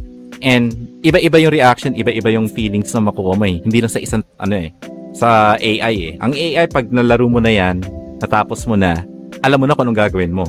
Pero pag tao ang kalaban mo, yung isang kalaban mo na to, iba to sa isang makakalaban mo next time. So there is that ano eh, feeling na gusto mo na pag nananalo ka, you know na ang kalaban mo tao eh.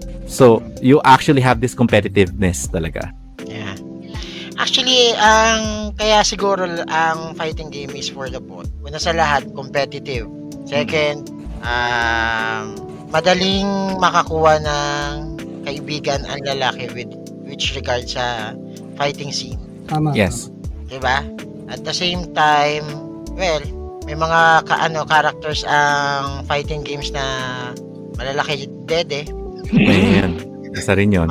Ayun, yan. A- addition na yan, pero at the same time, andyan kasi yung competitiveness na hinahanap ng isang um, gamer. Nasa fighting na mismo. Nasa fighting game na Yeah. mismo. Well, actually, hindi lang ano ah, uh, believe it or not, si Shell, ah meron na rin mga female players ng fighting games actually. Like, Si- sina Sherry, Sherry Genix, isa yon Tapos, tawag dito, oh, Si, yung yeah, a- ano asawa ni asawa ni Momochi is actually a fighting game player din. Um, it's slowly changing eh. Hindi lang puro lalaki lang ang naglalaro ngayon. Even like like as a matter of fact, yung nabagit ko nga si Sherry Genix na nakalaban ko yan sa ano, sa isang local. And whew, Meron pa You- you- ano, mga- yung mga trans si ano, sila LJ. Oh, yun. Ah, actually, si ano rin. Ah, tawag dito, ang dami. Ah, it's not just like ano eh, it's not just like guys anymore. Marami din ng mga girls na rin na naglalaro, may mga trans of course. Ayan, so it's ano, tawag dito, nagkataon lang kasi si Shell na ngayon ang topic natin is fighting games. So, puro fighting games tayo ngayon. Gaming in general, and we gamers in general respect ability more than anything Yes. else. know? Saka ito na experience ko nung ano, yung Red Major 2018, na- 18 nata. May nakalaro kami yung Japanese no ano siya, ah, hindi siya marunong mag-English. So, yung iba wala kami interpreter. Mm. Kumbaga, through ano lang kami ko-communicate through games lang talaga. Magkakasundo kami. Ayun, sinare ko lang kasi nakalaro ko. So it's ano, yung na, ang, na, ang naging communication nyo is through your fists rather than Ah. through your ano dyan. Choto mate! Boy ka! Mada mada! Pero ano, siya, siya rin yung nag-champion doon sa Samurai Showdown Ah. ng Red Hmm. Major 2018 sa King of Fighters ano 14. May ano na siya, may YouTube channel na rin yun. Dito na si Uy. Master Bell. Hello, hello. Hello. Ayan. hello. Isa pa yan, isa pang talamak yan. Ah, Si Boss Ah. Amo Pagmahal. Yeah, si boss na may utang ng laban sa akin ng Mortal Kombat. Oh. Mortal Kombat 2 quiz. Ayan. At saka ano tawag dito? Okay, next time episode present ako dyan. Ayan. Um, views niyaya lang ni Tito Jano kasi Japanese na lalaki siya, lalaki. Pangalan nun si Score. Ah, Hanapin niyo na sa YouTube. Magaling maglaro. Alam Ma- mo, Masingit Ako lang. ba? Uh, I think, ako Mm. bakit I ko think- pinili yung Ah, ah, teka, teka, teka, quiz ano, Popoy. Ah, ki- quiz pa, ano yan? hindi, sige, si Dito Baboy muna kasi may... Oh, sige, sige, quiz. oh, kasi why why fighting? Mm-mm. Ah, actually may kwento 'yan kung bakit ako na-involve sa fighting games. Mm. Ah, wala akong kaibigan noon eh. Wala akong tropa, wala Mm. ng kahit ano. So, nung actually, pati basketball noon, hindi ako masyadong involved. Dahil, ano tayo, lampa tayo dati eh. Oh, doon tayo pa nun, diba? mm. So, nung nakita ko one time na merong naglalaro ng Mortal Kombat 2, which is talagang hindi ko tal hindi ko talaga hilig mag Mortal Kombat. Ay, oo kasi nung pinipindot yung black, nakakainis yun eh. Kasi nasanay tayo kasi yung ano lang, i- ipupush mo yung back.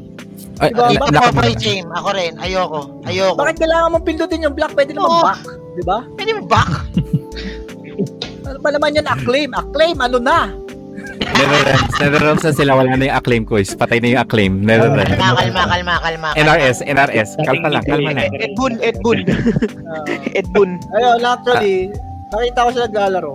So, sabi ko, ano, pwede ba challenge? Pero hindi ako marunong, sabi ko sa kanya. Sige, okay lang, sabi ko. Doon na ako first time na nagkaroon ako ng isang kaibigan. Dahil sa Mortal Kombat na yun. Yeah. Tapos nung naglaro kami ng Street Fighter, Hmm. pareho na kami marunong mag Street Fighter nung nagkita ulit kami.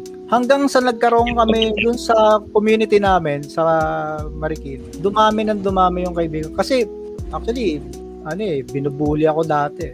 Oo. Pero nung nagkaroon kami ng community na sa video sa videohan na tinatawag, parang nabawasan yung ano, yung ano ko sa sarili ko na, uy, ano pala, meron pala akong ganito, may skill pala ako, ganun. Yun yung parang yung pakiramdam ko, hindi na ako nag-iisa.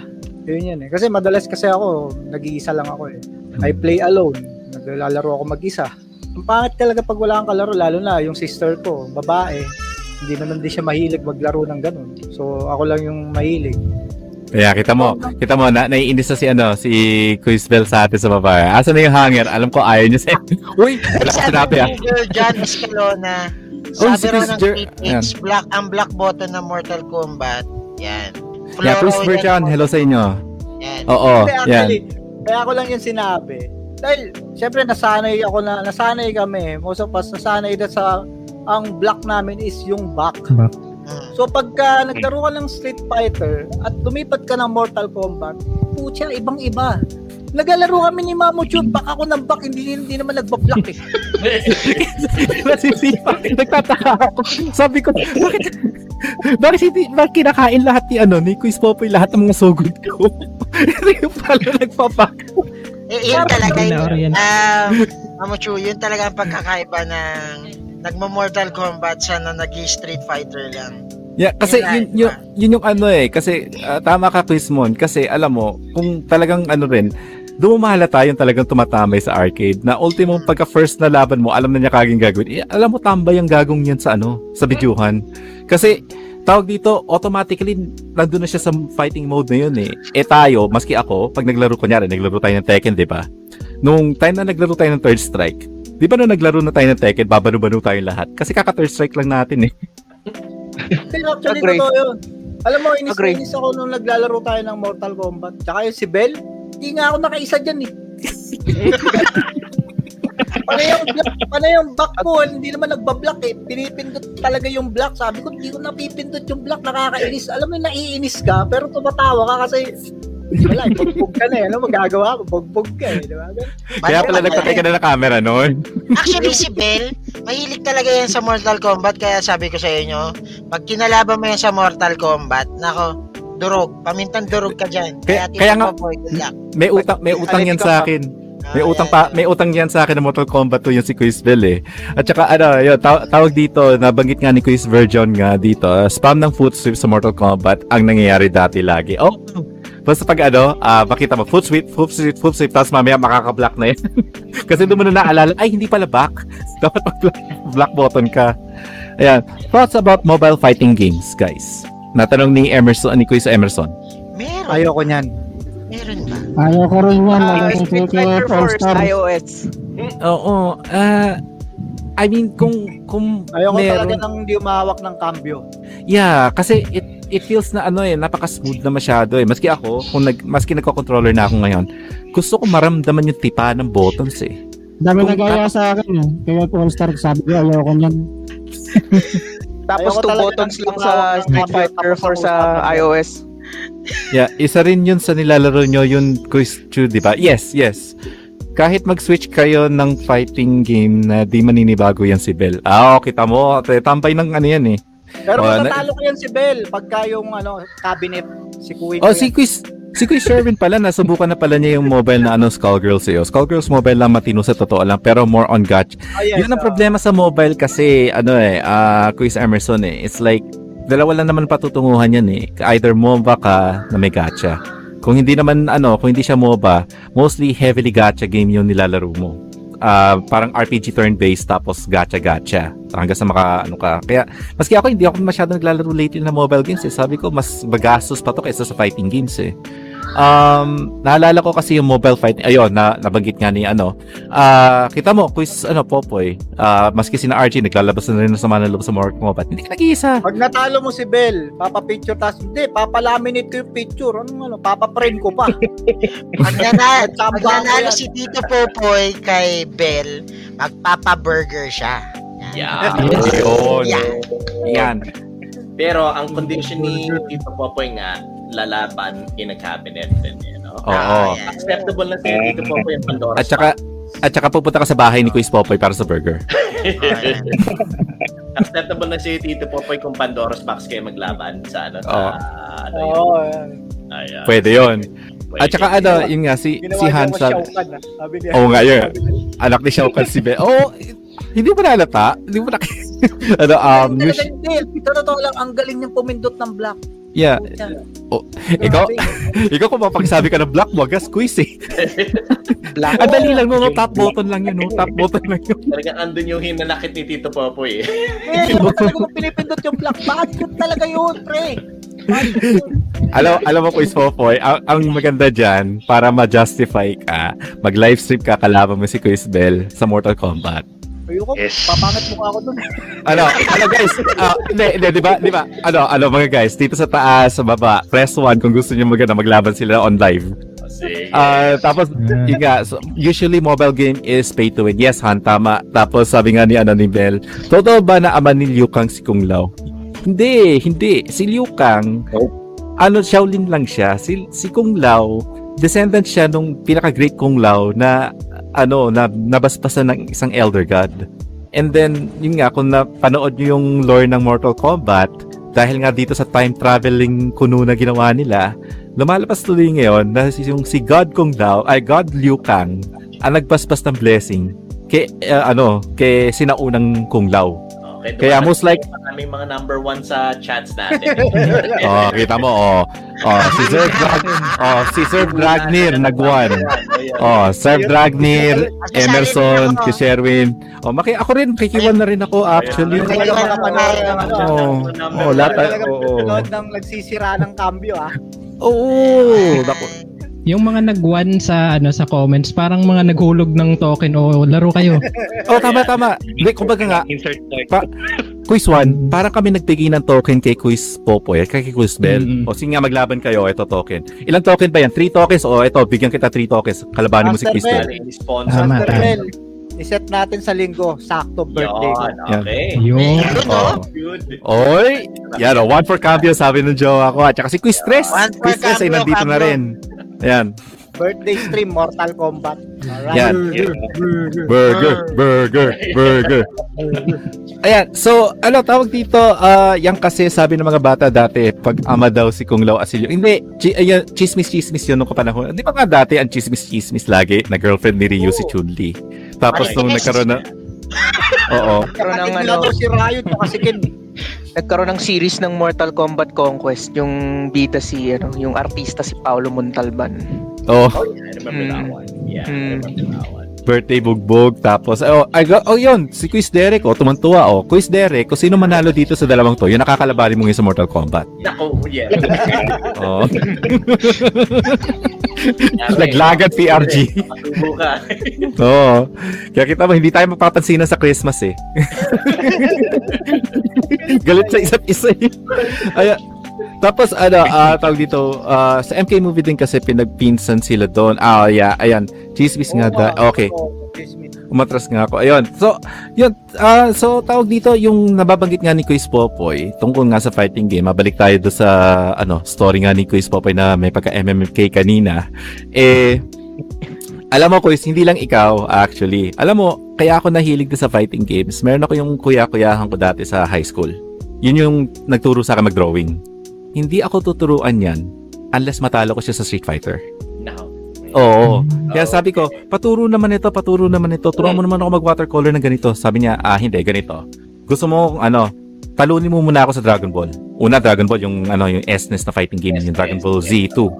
So, yung nung nilaro namin yun, siguro naka ilang naka-benting talo siya sa akin, wala akong panalo. Mm. Tapos nung umuwi ako, talagang ano, ah, naawa siya sa akin, pinahiram sa akin yung bala. okay, para makapag-practice. Oo. Sabi niya, practicein mo yan. So, nung na-practice ako, di talagang ano, first time talaga, di ba nga yung tanong natin kanina, yung munti ka na manalo, pero maalala mo, natalo ka pala, tapos ang sakit sa damdamin. That was the time na naglaro ko ng Dragon Ball. Tuwan-tuwa na ako eh.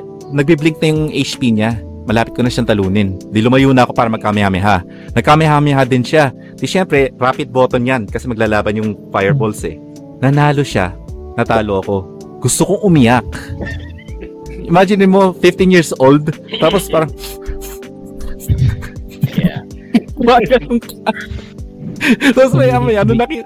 Oo, nung humihikbi na ako, maya maya. Kasi yung emotion Oo. kasi natin nung bata tayo, talagang iba. Kasi, alam mo yun, parang, siyempre, passion mo eh. Gusto mo talagang ma- manalo eh, di ba? Alam mo yun.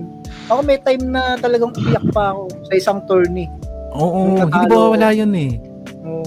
Umiyak ako, nag-walk out ako. Talagang hindi ko matanggap.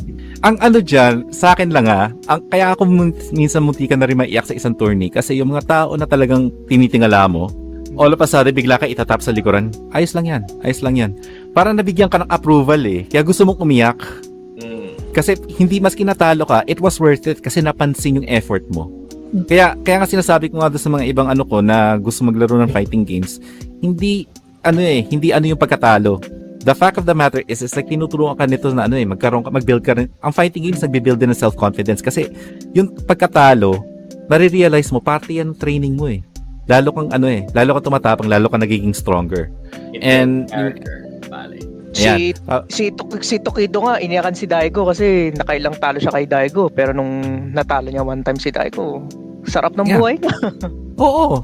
Masarap kasi sa pakiramdam yon yung ganun. Yung sobrang hindi mo matalo, tapos bigla mo siyang matalo.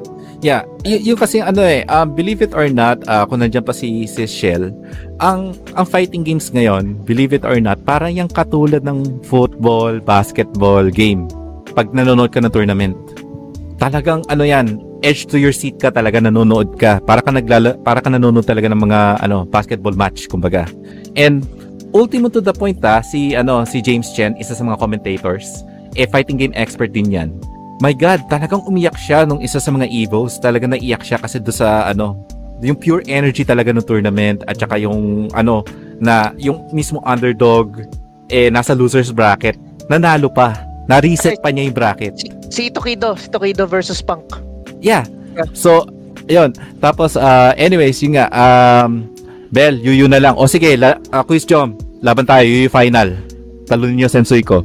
Ah, ako nga nagpabugbog kay Tito Jano sa Tekken eh, pero ratio grabe si Chris J. Ayun, tawag dito, um, ano ba ang ginagamit, ano ba ang ginagamit, ay, arcade stick din ba ginagamit ni Ratio? I believe so. Sige, mag-usap kayo dyan sa baba. Pero ano, tawag dito, since we're already on our, ano, two and a half hours, uh, we're already close to our, ano, uh, closing part. Meron pa ba kayo masasabi in regards sa mga games na lalaro ninyo? Ah, okay, actually, Yeah. ano, about about kay Michelle, may nabanggit siya kanina in case we miss it. And Oh, oh, go ahead, naman, go ahead. And siguro naman it's not good na ma-miss natin to kasi it's also a history in fight in fighting games. Yes, go ahead. Nabanggit Go ahead. niya yung tungkol sa Dead or Alive. Ay! na, nandiyan pa ba si Chris Jo? Chris Jo, akyat! Ayun. Ayun na. Yan yung mahilig. Yan. Mahilig. Ano? Pasok! Dead or alive? Oh! Apang dead or alive? what about what, what, what, Did what, someone say about Dead or Alive? Go ahead, quiz. The, um, Sige, what sir. about dead or, dead or alive? What do you, Why? yeah, yeah. What do you think? Kung bakit wala, kung kung bakit natin pinag-uusapan ng dead or, dead or alive? Hmm. Okay. Uh, ladies and gentlemen, lahat ng mga nanonood ngayon, no? Te- Um, d- despite the fact that we are talking about fighting games, no? Um, why not talk about dead or alive, no? Um, you would think na puro sausage fest tayo ngayon dito. Hmm. You would think you we would talk about dead or alive, right?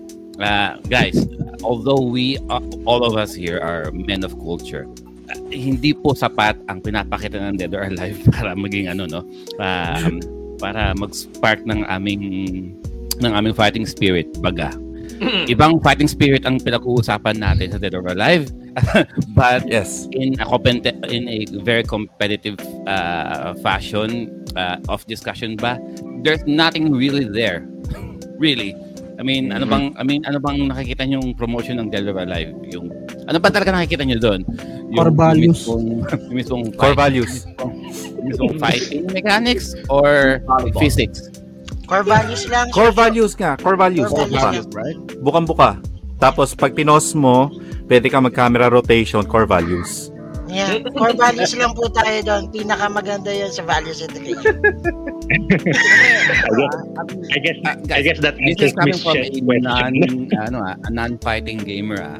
Yes. But for all uh, out of all of the promotion posters, um, videos, posters, uh, pictures, ever since na nagkaroon ng Dead or Alive game, back even in the early 2000s, ano ba nakikita nyo? Puro mga babae. And I'm like, okay, what is this?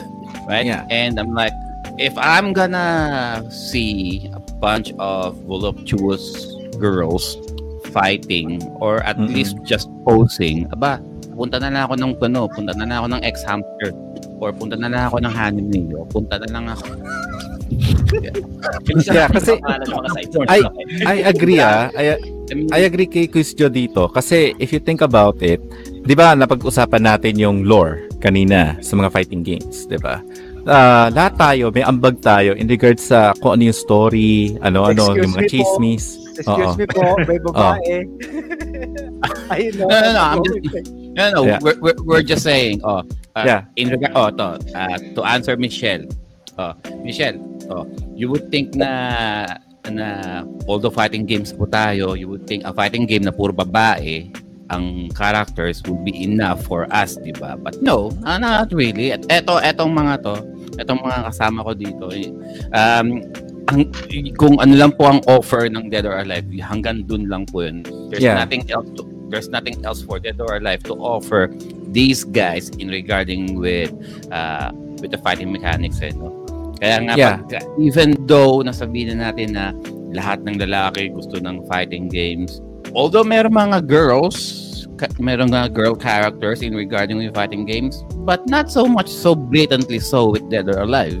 And in regarding with fighting games, um, there's just this something about um, tulad sinabi ni Mamucho, no? It's no different from any other sport, a compet- competitive sport. That's nothing different. It involves Yeah. skills, technique, and a little bit of luck, no?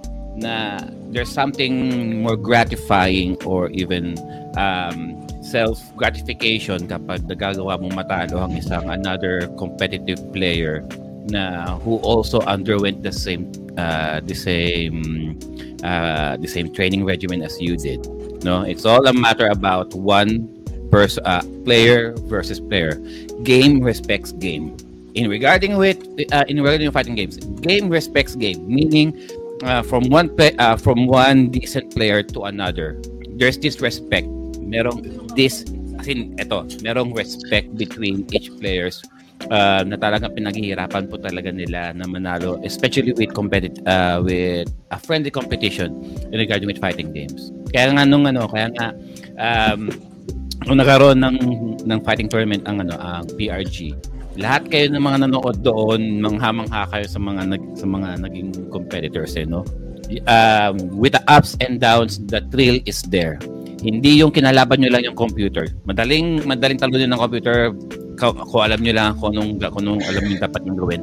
However, mas hindi nyo mala, um, there's all there's also this mixture of um, um, what trying to say, what I'm trying to say.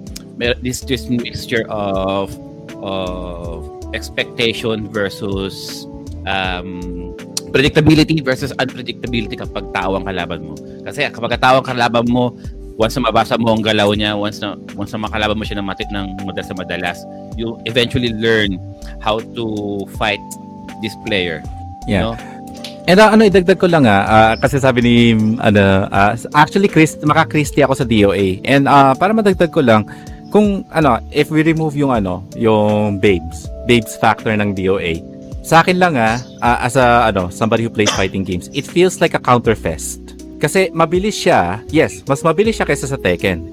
Pero ang meta ng DOA para sa akin is all about counters. Kumbaga, kung maglalaro ako ng DOA, it's about ano eh, kumbaga, first matches ko dati, black, black, black lang ako. Ngayon, pag alam ko na yung timing, counter. Tapos bago ako makapag-counter, magka-counter din siya. Tapos pagka lower, ano siya, lower counter siya, magka-lower counter din ako. It becomes like ano eh, counter fest na lang siya. Tapos kung sino yung pirang- pinakamabilis na ano, na pressure combos para maano yung susunod na ano, pang blow out do sa kalaban para matama, matama sa dingding, la, mapupunta sa ibang stage, tapos ano, eh, and to me it's like it becomes a little bit repetitive to a point na sabi ko, kaya siguro ano rin eh, ah, nag-lack sa akin yung DOA eh. It's like, it, hindi lang sa ano eh, I was hoping na siguro maybe sa lore. Lore ako mapupunta sa DOA. Hindi rin eh, sablay din ang lore nila eh. Like, I mean, I was thinking siguro ma-deep yung lore ng story ni na Ryu Hayabusa. Hindi eh, Kasumi is like, oh no, nasa na si Kuya? I miss si Kuya. Asan na si Kuya? Hanapin ko si Kuya. Ay, ito pala si Kuya. May amnesia si Kuya. I love you, Kuya. Ay, naku, Kuya. Oh my God, magtatraitor ako sa clan ko, Kuya. I'm sorry, Kuya. What Ay, of nga pala ako. you have with your brother, ha? Ah, may- meron ba kaming kailangan malaman? I mean, Many, may, parang nga may ni, ano eh, Onisan complex tong si, ano eh, si Kasumi eh.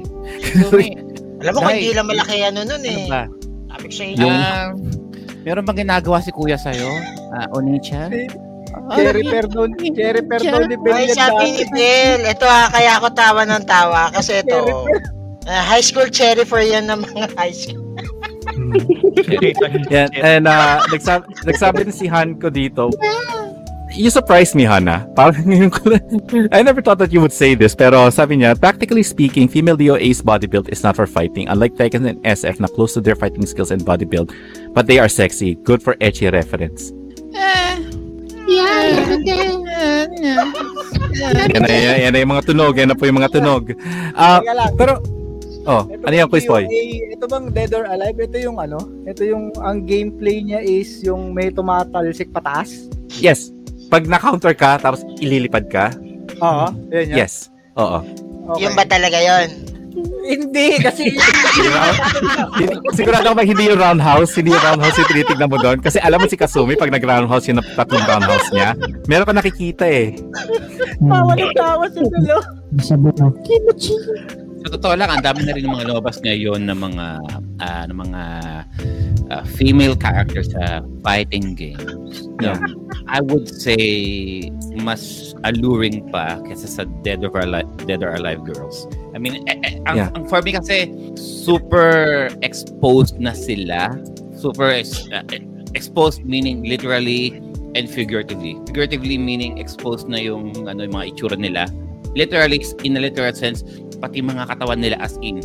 Yeah, it's, ano na Kulang eh. na lang tawag- band-aid na lang ang, ano, ang ipakita as in Like- talagang yun. Actually, ano, sa totoo lang, it's a marketing strategy. It is a marketing strategy quiz. Kaya nga ano eh, parang, maski ako ha, residential hentai artist niyo ako, hindi ako mahilig sa DOA kasi parang, an- ano na eh, nandun na eh. Left with imagination, ano? Sir Yeah. Joel?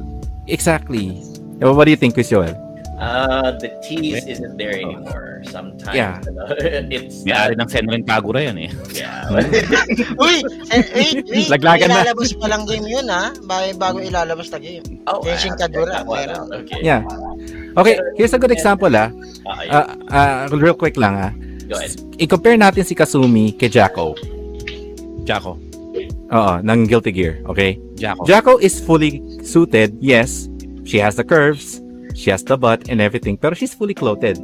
Okay? I-compare natin siya kay Kasumi na maraming sexy clothes and then meron pang S&M na DLC clothes. Bakit pa rin mas attracting si ano, si Jack O? Hindi lang dahil sa Jack O post niya. It's because yung pagiging bubbly niya, yung there's a characteristic, there's a depth. And kung alam mo yung lore ng Guilty Gear, you know na ito 2D. yung Yeah, ito yung Yes, that too. That's she's right. 2D.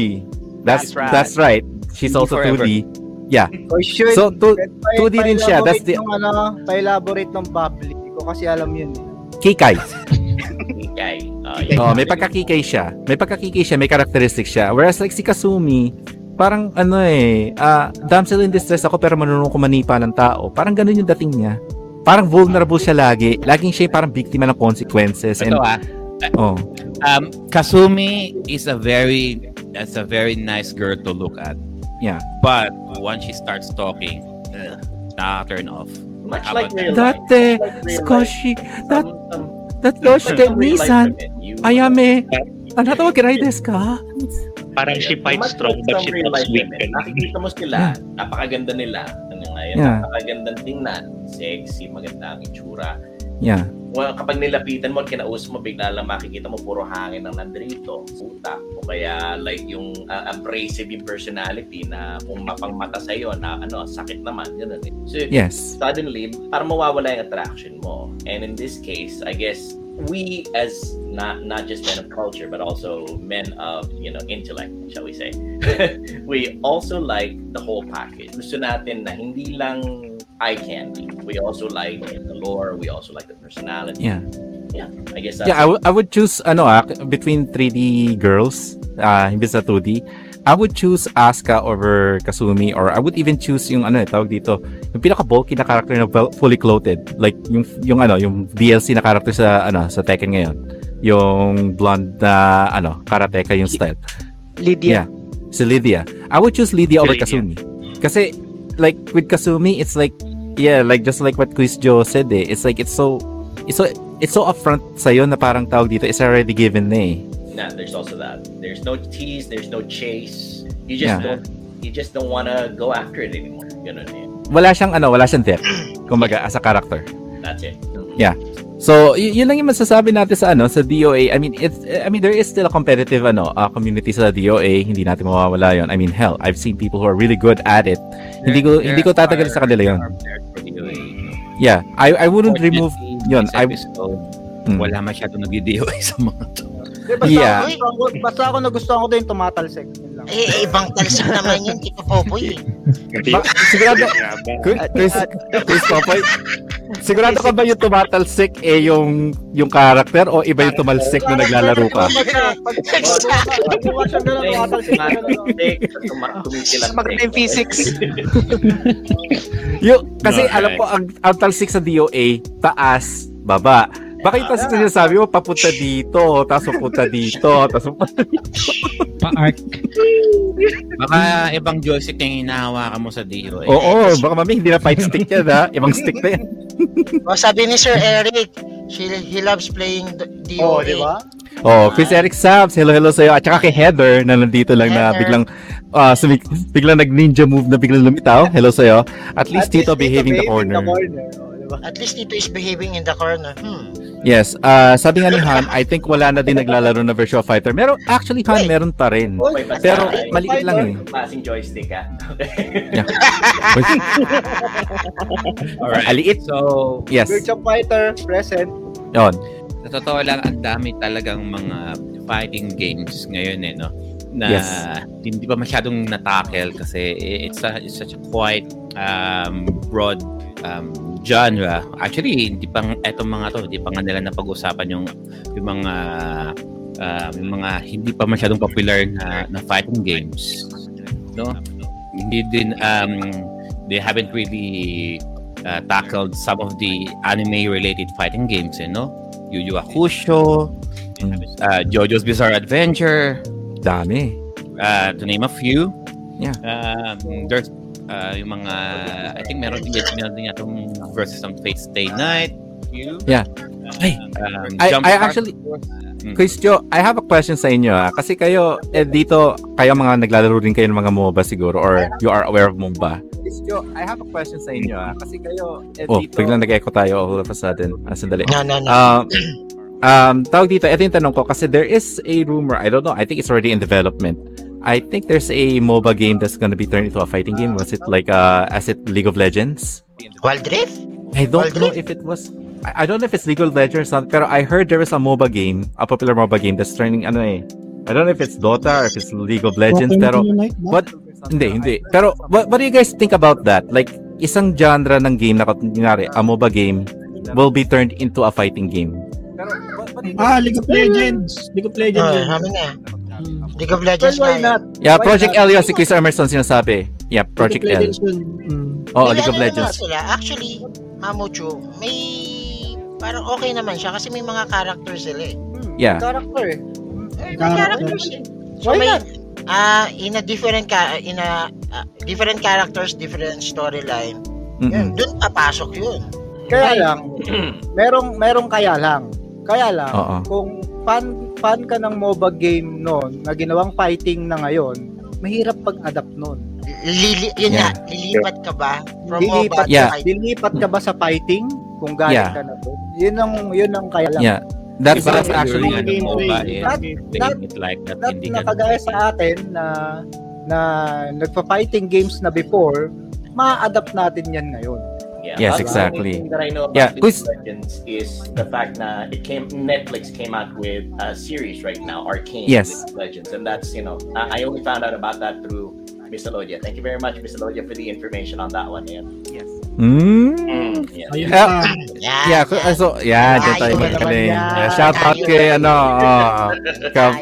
Singit ko lang, singit ko lang. Meron pala tayong ano, may di sa dito sa atin sa Pilipinas, meron palang fight, meron tayong ginawang fighting game. yes, Hmm. nakasama Ah, yes, si Filipino Champ. Isa siya sa mga nagano, ah, tumulong para sa mechanics. Oh, yung ano, yung bayani. Yes. Mm. out. So, it's, ano, yeah. Captain. Barbell versus Darna versus Hindi, hindi, hindi. Filipino Iba. Heroes. Filipino Heroes. Filipino Heroes. oh. Filipino Ah, heroes. Sila Terry Sandy. Gabriela silang. Nakakais ako ng demo nun way back ano, ah Na-launch na ba yan? Na- Na-launch na? launch na, meron sa Steam. Oh, meron Check na. lang. Ah, meron na sa Steam. Last year pa. Hanapin natin. Nakalaro ko nun ng demo, ano, way back 2017 sa Pinay Oo. Gaming Fest. Yes. Gusto subukan na subukan kaya natin na i-stream yun one time, one time. One time is ano, bilhin natin tapos ah, ano natin, laruin natin. Pag linggo daw Bonifacio Day, guys. yeah, pwede. Oh, Oh. Sa Bonifacio pwede, Days, laruin natin 'yan. Uy, sana mabili. Tama, tama. Alright. Ah, shout out sa mga may birthday sa Bonifacio Day. Maglalaruin namin 'yan. Alright. Oh, sabi ni So, Derek, meron siyang poster ng Bayading Fighting Game. Pala. Derek, pakilabas Hmm. nga. Oo. Tingin na. Hmm.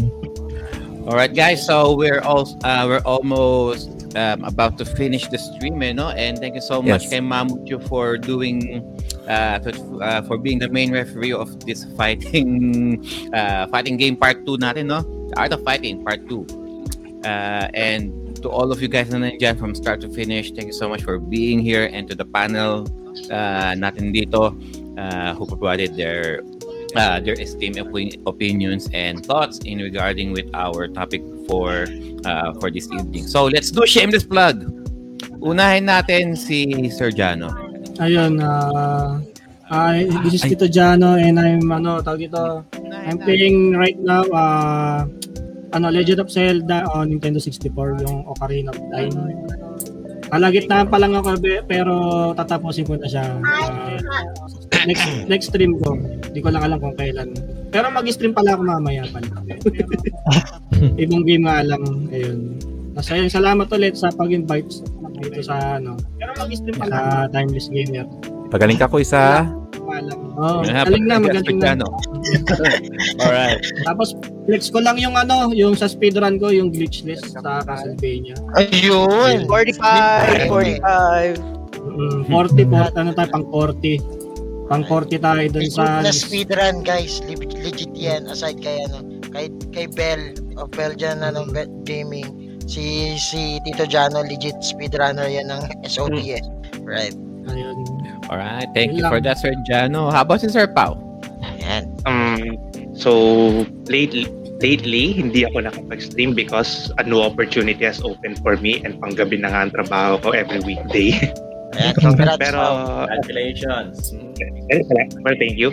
But then I will continue playing for Monday Digimon World 2, for Tuesday Soul Blade, e- every Friday Pokemon Omega Ruby, and Saturdays Mega Man Legends 1. And Right.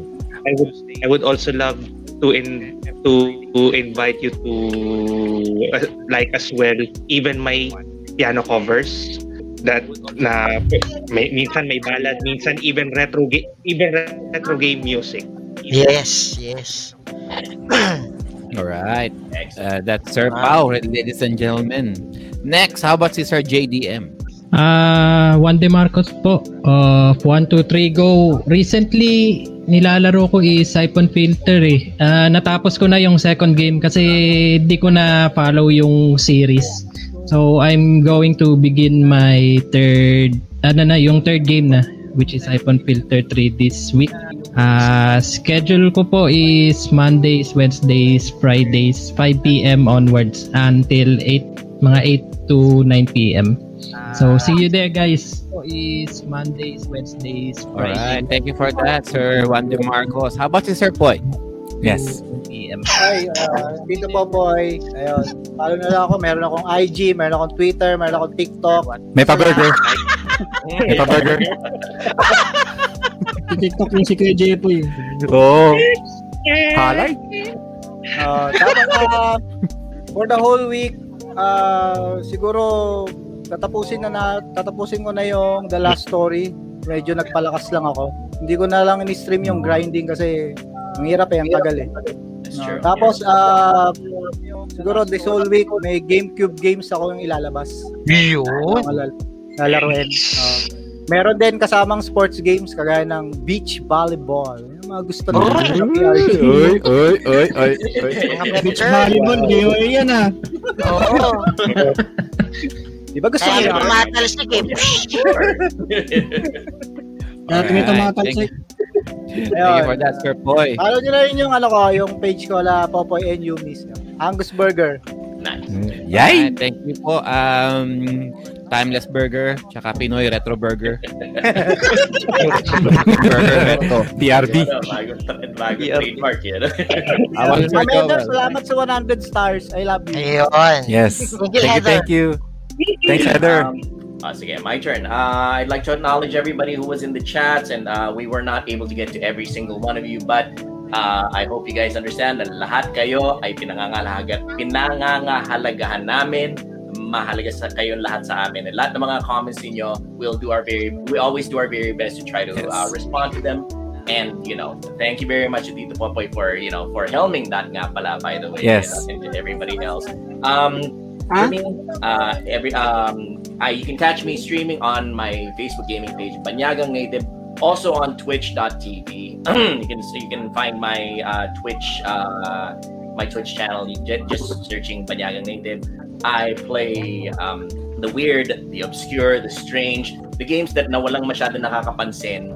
Uh, I've been playing Drill Dozer for the Game Boy Advance. I've been playing um, Retro Game Challenge for the Nintendo DS. And with my co-streamer Alexandria, my daughter, I've been playing Rhapsody for the PlayStation 1. If you guys want interesting uh, interesting games, strange games, weird games, yung mga hindi masyadong kilala, and if you guys want to have a good conversation while I'm playing them, because I've noticed one thing, I also don't just enjoy playing the games, I also enjoy interacting with my chatters as well. 50% of my game streamings is usually interacting with my with the chatter. So medyo minsan nakakalimutan ko yung game. But in any case, if you guys want, if you guys want, you know, uh, just to jam, just to enjoy watching some strange games, and just to chat with me, check out Banyagang Native on Facebook Gaming and Twitch and on Twitch.tv. Thank you very much.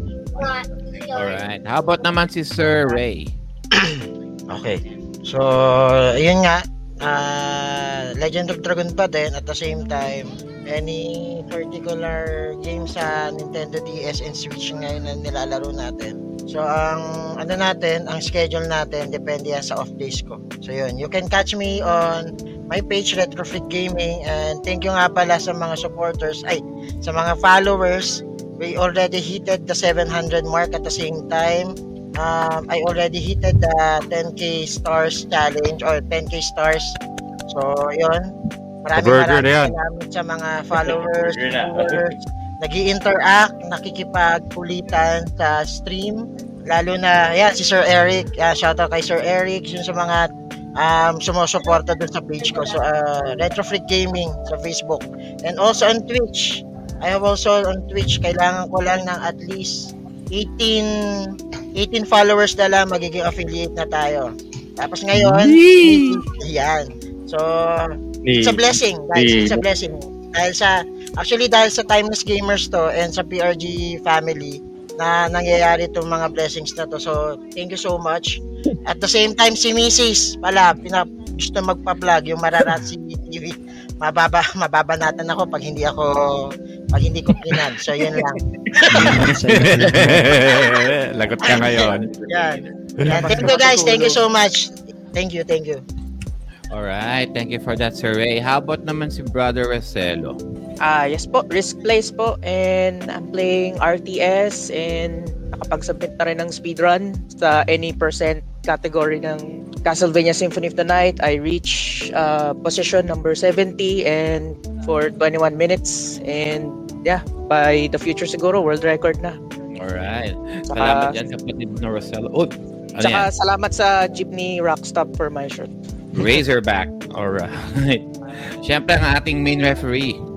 Yes, uh, thank you nga pa sa lahat ng mga umakyat dito. And then of course, eh, kay Quiz Popoy, uh, if you guys would notice na this is like an exa- ano, um, experiment namin to uh, this episode to actually put more of the interactions ninyo dyan sa baba. And I thank you guys sa lahat ng mga nandyan na nag, ano, nag-post sa mga comments nila and then uh, joined us dito sa mga kalokohan namin dito.